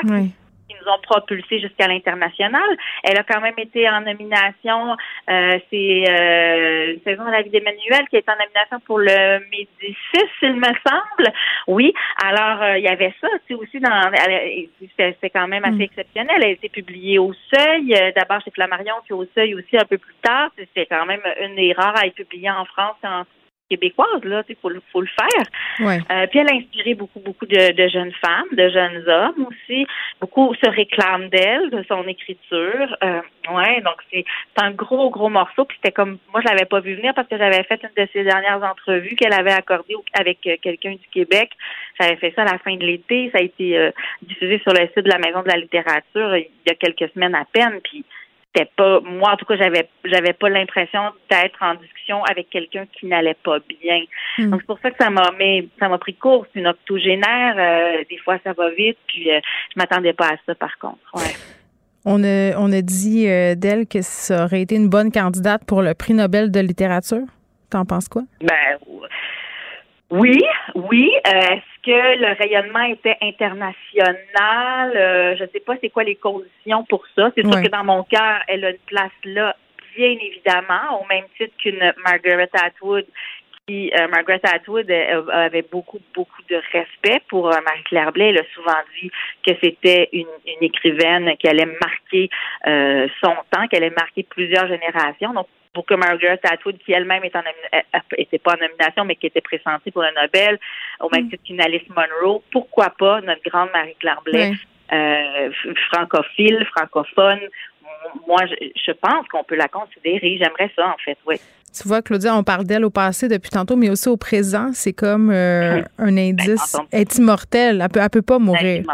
Hmm. Non, elle peut pas mourir et, c'est le cas de plein euh, de, de, de, grandes femmes, grands hommes qui écrivent. Euh, les, au moins leurs écrits restent et puis on, c'est pour ça aussi que souvent qu'on parle au présent d'eux parce que en étant à côté de leurs œuvres, ben on, on a comme l'impression qu'ils disparaissent pas vont rester toujours. Et c'est ça qui est formidable avec l'écriture. Oui, puis je trouve ça important euh, qu'on en parle aujourd'hui de cette dame-là parce que, bon, euh, il y a des gens qui la connaissent moins. Ça peut donner envie à certaines personnes d'aller la lire. Même si c'est une écriture exigeante, n'en reste pas moins que ce sont des livres formidables. C'est vrai qu'une saison dans la vie d'Emmanuel, moi aussi, c'est le premier livre que j'ai lu euh, de Marie-Claire Blais et, ça m'a profondément marqué pour la suite. Claudia Larochelle, merci d'avoir parlé de ton souvenir de Marie-Claire Blais. Claudia Larochelle, qui est journaliste culturelle. Vous écoutez Geneviève Peterson. Cube Radio. Léa Strisky. Mais je veux que tu le saches que ça a un effet. Mathieu Cyr. Ouais, mais ça, c'est vos traditions, ça. La rencontre. Il y a de l'éducation à faire. Faut avouer que je suis pour la démarche. La rencontre Strisky-Cyr. Salut à vous deux. Salut. Oh, votre chorale s'améliore de plus en plus. Je dois le souligner. OK, on va revenir euh, sur le cas de cette joueuse de tennis disparue en Chine, euh, une organisation de tennis féminin qui décide de boycotter tous les événements en Chine. Ça implique quand même beaucoup d'argent là, euh, en lien avec cette histoire-là nébuleuse. Là, pour ceux qui n'ont pas suivi, on en avait un peu parlé avec Vincent Dessureau, une joueuse étoile qui disparaît suite à des commentaires qu'elle a fait en lien avec une agression sexuelle qu'elle aurait subie aux mains d'une personne importante au sein du gouvernement chinois. Pam, elle disparaît et à un moment donné, euh, au bout de quelques jours, il y a des communiqués qui sont émis, puis on voit des photos d'elle qui circulent en disant je vais bien, mais ça aurait pu être posté par n'importe qui. Et là, depuis ce temps-là, les suspicions vont bon train et le mouvement de boycott euh, qui s'organise, il y a des gens qui pensent que c'est la chose à faire, ne pas aller, aller en Chine, d'autres qui disent ben on doit y aller quand même. Mathieu. Ben c'est ça, je trouve que tu as, bien résumé la patente. En gros, c'est une joueuse de tennis étoile euh, de 35 ans qui euh, s'est fait abuser euh, et puis ensuite elle est devenue la maîtresse de ce politicien-là et c'est pas n'importe qui, c'est l'ex-vice-premier ministre. Fait qu'en en Chine, c'est tellement gros que tu as énormément de pouvoir, surtout dans un régime communiste comme celui-là. On a essayé de censurer le message parce que tout est parti d'un message qu'elle a écrit sur un réseau social chinois et où est-ce qu'elle décrivait sa relation avec ce bonhomme-là? Ça a été rendu public dans le monde entier. Il y a eu une série de réactions. Et là, finalement, il est réapparu comme par magie dans un, dans un restaurant à Pékin, puis dans un tournoi de tennis. Mais comme tu dis, c'est louche. On ben... aurait mettre une marionnette avec sa femme. Oui, oui. Euh, c'est peut-être pas elle qui a fait les posts. Les, les, courriels, quand tu disais justement qu'on ne sait pas si ça vient d'elle, il y a un courriel, justement, je trouve que c'est un bon exemple. C'est euh, Steve Simon, qui est le président de la WTA, qui veut justement boycotter le tournoi. Elle a renvoyé un courriel dans lequel euh, elle, elle le remercie de son inquiétude mais elle lui demande de ne pas intervenir et euh, de la laisser tranquille. Ben oui, ben oui. C'est un peu spécial. Fait que là, des appuis de tout le monde. T'as Novak Djokovic euh, qui, qui, qui est l'appui, t'as l'ATP euh, qui est pendant masculin de la WTA. Il y a des pays, même la France, les États-Unis, le Royaume-Uni, t'as même l'ONU qui s'est mêlé de ça. Et au lieu de donner des nouvelles de Peng Shuai, le porte-parole de la diplomatie chinoise, lui, il a appelé à, j'ouvre les guillemets, cesser de délibérément monter en épingle cette question à des fins hostiles et surtout d'en faire une question politique. Ben oui, parce que c'est vraiment pas une question politique, hein? Ben non, c'est ça, c'est ça, parce qu'on parle pas de la tête d'un politicien mettre son shaft. Fait que, rendu là, c'est une question personnelle. Mais tu sais, on s'entend que c'est un, un vice-premier ministre. Tu peux pas être plus dans la politique que ça. Fait que je trouve que c'est une espèce de plus qu'il va plus que ça va aller, plus qu'on va avoir des, des espèces de wake-up call comme ça, comme quoi la la la Chine c'est un régime euh, totalitaire, puis on n'a pas les avec- moyens, tu sais, les, les, Mathieu, les, les répercussions financières pour une organisation euh, comme celle du tennis féminin ou toute autre organisation sportive. On peut penser aux Olympiques, on peut penser même à l'industrie du cinéma qui sont complètement euh, rendus à la solde, si on veut, de, de la Chine, de Pékin, parce que c'est un trop gros marché. Tu sais, je veux dire, le prix à payer pour dire bye-bye à la Chine, ben il y a bien des gens qui sont pas prêts, justement, à, à le payer. Ouais, je comprends, mais quand c'est des questions aussi pointues que ça, euh, c'est, on parlait justement hier euh, de, de la, la, la, la fille qui, qui, qui, avait, qui avait été victime de violence conjugale. Euh, quand on a une image, ça frappe plus, mais je trouve que c'est la même chose avec ça. Là, on a un exemple parfait de c'est quoi un régime totalitaire. C'est pas juste deux mots régime totalitaire qui sont sortis de même dans un débat que Mathieu bat de côté. Là, là c'est, c'est un exemple concret. C'est, en ayant ça devant la face, nous, avec Skate Le Monde, justement, on était censé aller en Chine. Ils ont annulé le voyage. Puis je suis super content de ça. T'aurais été mal à l'aise? Très mal à l'aise. Très mal à l'aise d'aller en Chine parce que, euh, premièrement, ben, ils peuvent mettre euh, ils peuvent mettre deux livres de poudre dans ton sac et te kidnapper sans raison juste parce que t'es Canadien, parce que les, relations diplomatiques sont assez euh, sont assez moyennes, merci. Puis deuxièmement, ben d'encourager ce régime-là de cette façon-là, tu sais, je veux pas donner d'exposure à la Chine, puis de faire, il y aurait, il y aurait surveillé le contenu, c'est sûr et certain. Il aurait surveillé ce qu'on dit. Quand on est allé au Maroc, on était super surveillés. Partout dans les lieux de tournage, il y avait quelqu'un qui arrivait, il nous demandait c'était quoi les questions qu'on posait, qui c'était qui nos intervenants. On se sentait, sous écoute. La Chine, c'est dix fois pire que ça. Fait je pense que si ils ont beau être populeux, si toute la planète se met Hmm. shaker Oui, il faut se mettre. euh, c'est ça, il faut que ça soit une coalition puis que les gens se mettent à plusieurs parce qu'on n'a pas les moyens euh, de leur tête à un seul pays. Donc, on, on va voir Ben. qu'est-ce qui se passe euh, avec ce, ce tournoi-là. Léa, tu avais quelque chose à ajouter sur euh, l'hégémonie chinoise? Ben, c'est juste ce manque de transparence totale où est-ce qu'on voit bien que tout est toujours une question d'essayer de tricoter un, un scénario qui protège leur image, en fait. Puis on ne sait pas exactement le pouvoir qu'on peut avoir. Et je dis tout ça en étant assis sur une chaise qui est probablement faite en Chine. Ben, c'est ça qui est fou. C'est qu'on est dépendant. tout est fait autour de moi. C'est sûr que Oui, mais- beaucoup de choses sont faites en Chine. Là. Mais, moi, je peux dire une chose différente là-dedans, justement. Tu amènes un bon point, Léa. Je suis content que tu en parles. Parce que c'est pas parce que tu veux boycotter la Chine et son image que tu boycottes le Made in China. Je veux dire, ils ont le droit d'avoir des travailleurs qui veulent gagner leur vie. S'ils font des chaises puis que c'est pas des travailleurs qui sont exploités, fine. Que l'industrie soit en Australie ou en Chine, pour moi, ça change rien. Mais d'aller sur place, faire un tournoi sportif qui disent on ferme les yeux parce que tout va Oui. bien, ou filmer Oui. Bon. la Chine, Puis ça leur met, Hmm, bon. ça leur met de la pression. Je mine pense que le gouvernement chinois est en train de jouer avec le téléphone de Mathieu parce qu'il n'aime pas euh, ce qu'il est en train de dire. On peut acheter nos meubles en Chine, on peut aussi les prendre au Ikea. Moi, un fantasme que j'ai, c'est de dormir dans une chambre Ikea dans le magasin. J'ai toujours voulu faire ça. Je sais pas, je trouve que c'est ça donne le goût de se coucher. Il y a des gens au Danemark qui n'ont pas le choix de faire ça, de dormir au Ikea. Mais j'en reviens pas, Jen, que tu dises ça parce que moi, je pensais que j'allais passer pour une folle parce que j'ai aussi cette espèce de fantasme. Il me Mais semble c'est que ça tellement beau, les chambres. C'est parce qu'on est des mères puis on manque de sommeil. C'est non seulement on manque de sommeil, mais tout est rangé, tout est à sa place. C'est ça. c'est notre espèce de fantasme ultime. Ben, c'est sûr. Et euh, au Danemark, grâce à une tempête de neige, il y a environ une trentaine de personnes euh, qui ont été hébergées par le IKEA. Ils Donc, ont il y a mangé des boulettes. Ils ont là. tout eu. Oui! Ils ont, ils ont vécu le fantasme fort boyard Ikea. J'adore. exactement ça.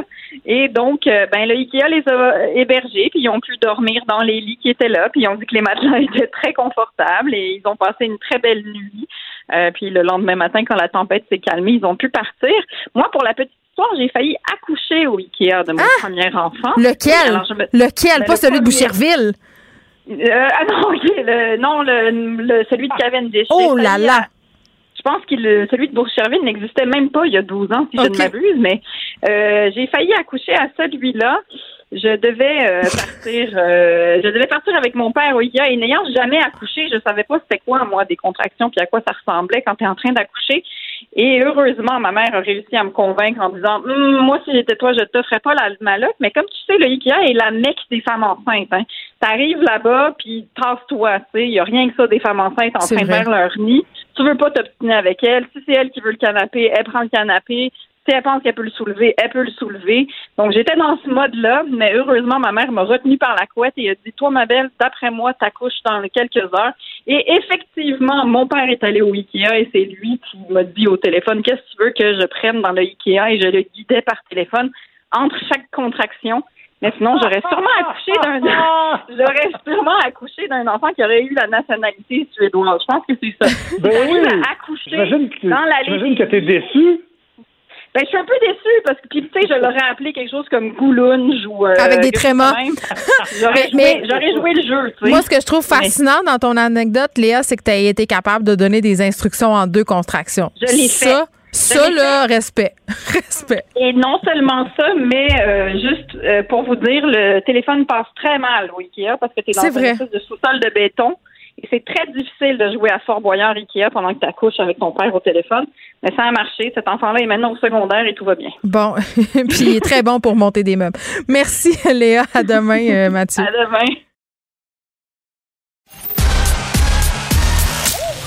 Geneviève Peterson. Elle réécrit le scénario de l'actualité tous les jours. Vous écoutez Geneviève Peterson. Cube Radio. Culture et société. Salut, Anaïs. Bonjour Geneviève. On parle de Marie-Pierre Morin qui euh, semble vouloir officialiser son retour. Oui, Marie-Pierre Morin qui a fait une sortie aujourd'hui, notamment sur les médias sociaux, elle qui lance le, le café Grain d'espoir et tous les sous amassés, tous les profits avec ce café-là vont servir à lutter contre les problèmes de dépendance. Marie-Pierre Morin également qui, euh, dans un euh, balado de Angelo Robino, un espresso avec Angelo, s'est, euh, je te dirais, ouverte pour la première fois sur sa consommation de drogue, revenant sur le fait qu'à tout le monde en parle, ça faisait neuf mois qu'elle était sobre, qu'elle faisait encore, elle marchait encore un peu sur des œufs, je te dirais, là, elle avait 12 minutes vraiment pour dire aux gens ce qu'il en était. Je te fais entendre un extrait. euh, c'est assez, je vous dirais que c'est, c'est, c'est du Marie-Pierre Morin, donc elle prend pas 10 000 détours. Je te dirais, on écoute ça. La drogue que je consommais, moi, c'était la cocaïne. Euh, J'en parle, puis j'ai le cœur qui me débat. Mon Dieu, je trouve ça... Je vais prendre une petite seconde. Je- Prends ton temps.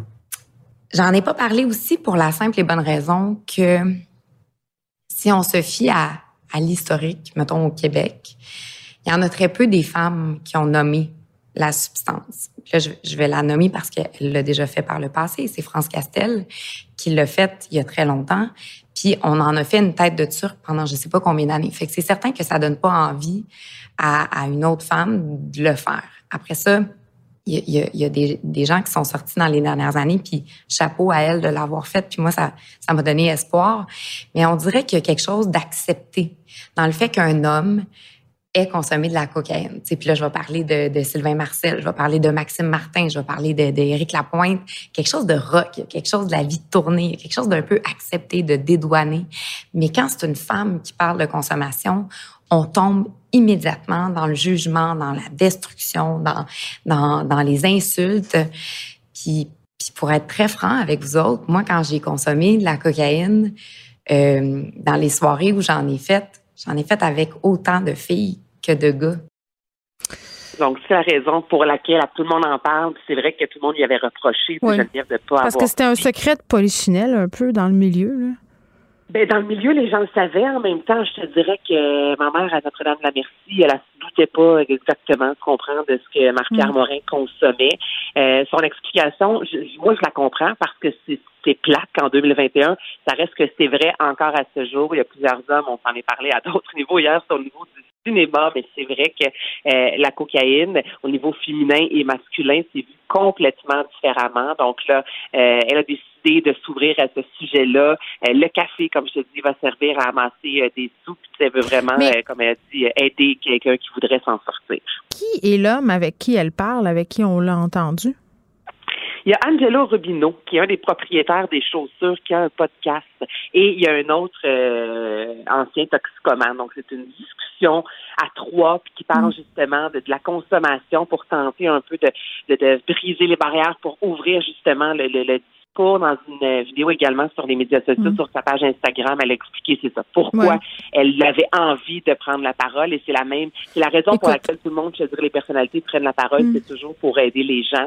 Euh, est-ce que tu achètes ou t'achètes pas? Parce que je sais, on n'a pas la même. euh, toi, Marie-Pierre, des fois, tu me disais que tu pensais pas qu'il était temps qu'elle revienne. Ben, pas qu'il était temps, mais que ça allait être accepté. Ben, je pense que. Là, attends, euh, ben, je pense que. euh, je- je sais pas qu'est-ce que j'en pense encore à ce stade. Moi, quand j'entends l'extrait que tu me fais écouter, Anaïs, je sens une personne qui est sincère. Tu sais, je, je pense que ça s'entend, là. Euh, Puis j'ai- Dieu sait que, mon Dieu, Dieu sait que j'ai de l'empathie pour les personnes qui ont eu des problèmes de consommation. Tu sais, je peux pas ne pas être solidaire de ce qui est dit dans cet extrait-là. Puis je pense qu'au niveau du double standard, elle a parfaitement raison. Après ça, euh, est-ce que la cocaïne, ça fait tenir des propos racistes? Ça, je trouve que c'est un peu le, le point aveugle de toute cette histoire-là. Marie-Pierre Morin, on a beaucoup focusé sur ce qu'elle a fait à Safia Nolin et tout ça, mais ce qui est sorti après dans la presse, c'est beaucoup des propos en lien avec le racisme. Après ça, tu sais, je veux dire, moi, je suis qui pour juger si elle a le droit ou pas de revenir? Personne. Et je crois intimement en la rédemption. Puis je crois que même si elle a tenu des propos racistes dans le passé, elle peut l'avoir réalisé, elle peut s'en être rendu compte, elle peut changer. Moi, moi c'est ce que je crois intimement. Mais pour si elle a le droit ou pas de revenir, c'est au public de prendre la décision, c'est au producteur et c'est au diffuseur. Et j'ai pas l'impression, Anaïs, que les deux sont au diapason. C'est-à-dire, j'ai pas l'impression que le public et que les gens de l'industrie sont sur la même longueur d'onde concernant Marie-Pierre Morin.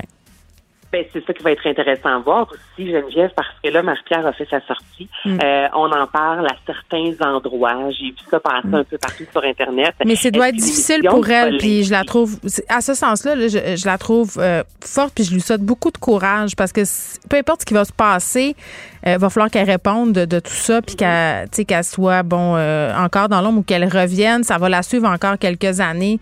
Donc, tu sais, c'est ça. Je suis pas capable de pas avoir d'empathie pour ce qui arrive quand Mais il y a même. souci de transparence au moins qui est là, moi, Ouais. que je- j'apprécie. Je l'avais pas senti à tout le monde en parle. Elle était pour plein de raisons, là, puis j'imagine qu'elle devait être conseillée. Mais voilà, écoute, euh, moi, je vais laisser aux gens euh, se faire leur propre idée, puis la mienne, je me la réserve encore. Merci, Anaïs. Euh, on- bon, on se retrouve demain. Merci à vous, les auditeurs. Merci à toute l'équipe de recherche. Évidemment, on va se retrouver demain à 13h. Bye bye. Cube Radio.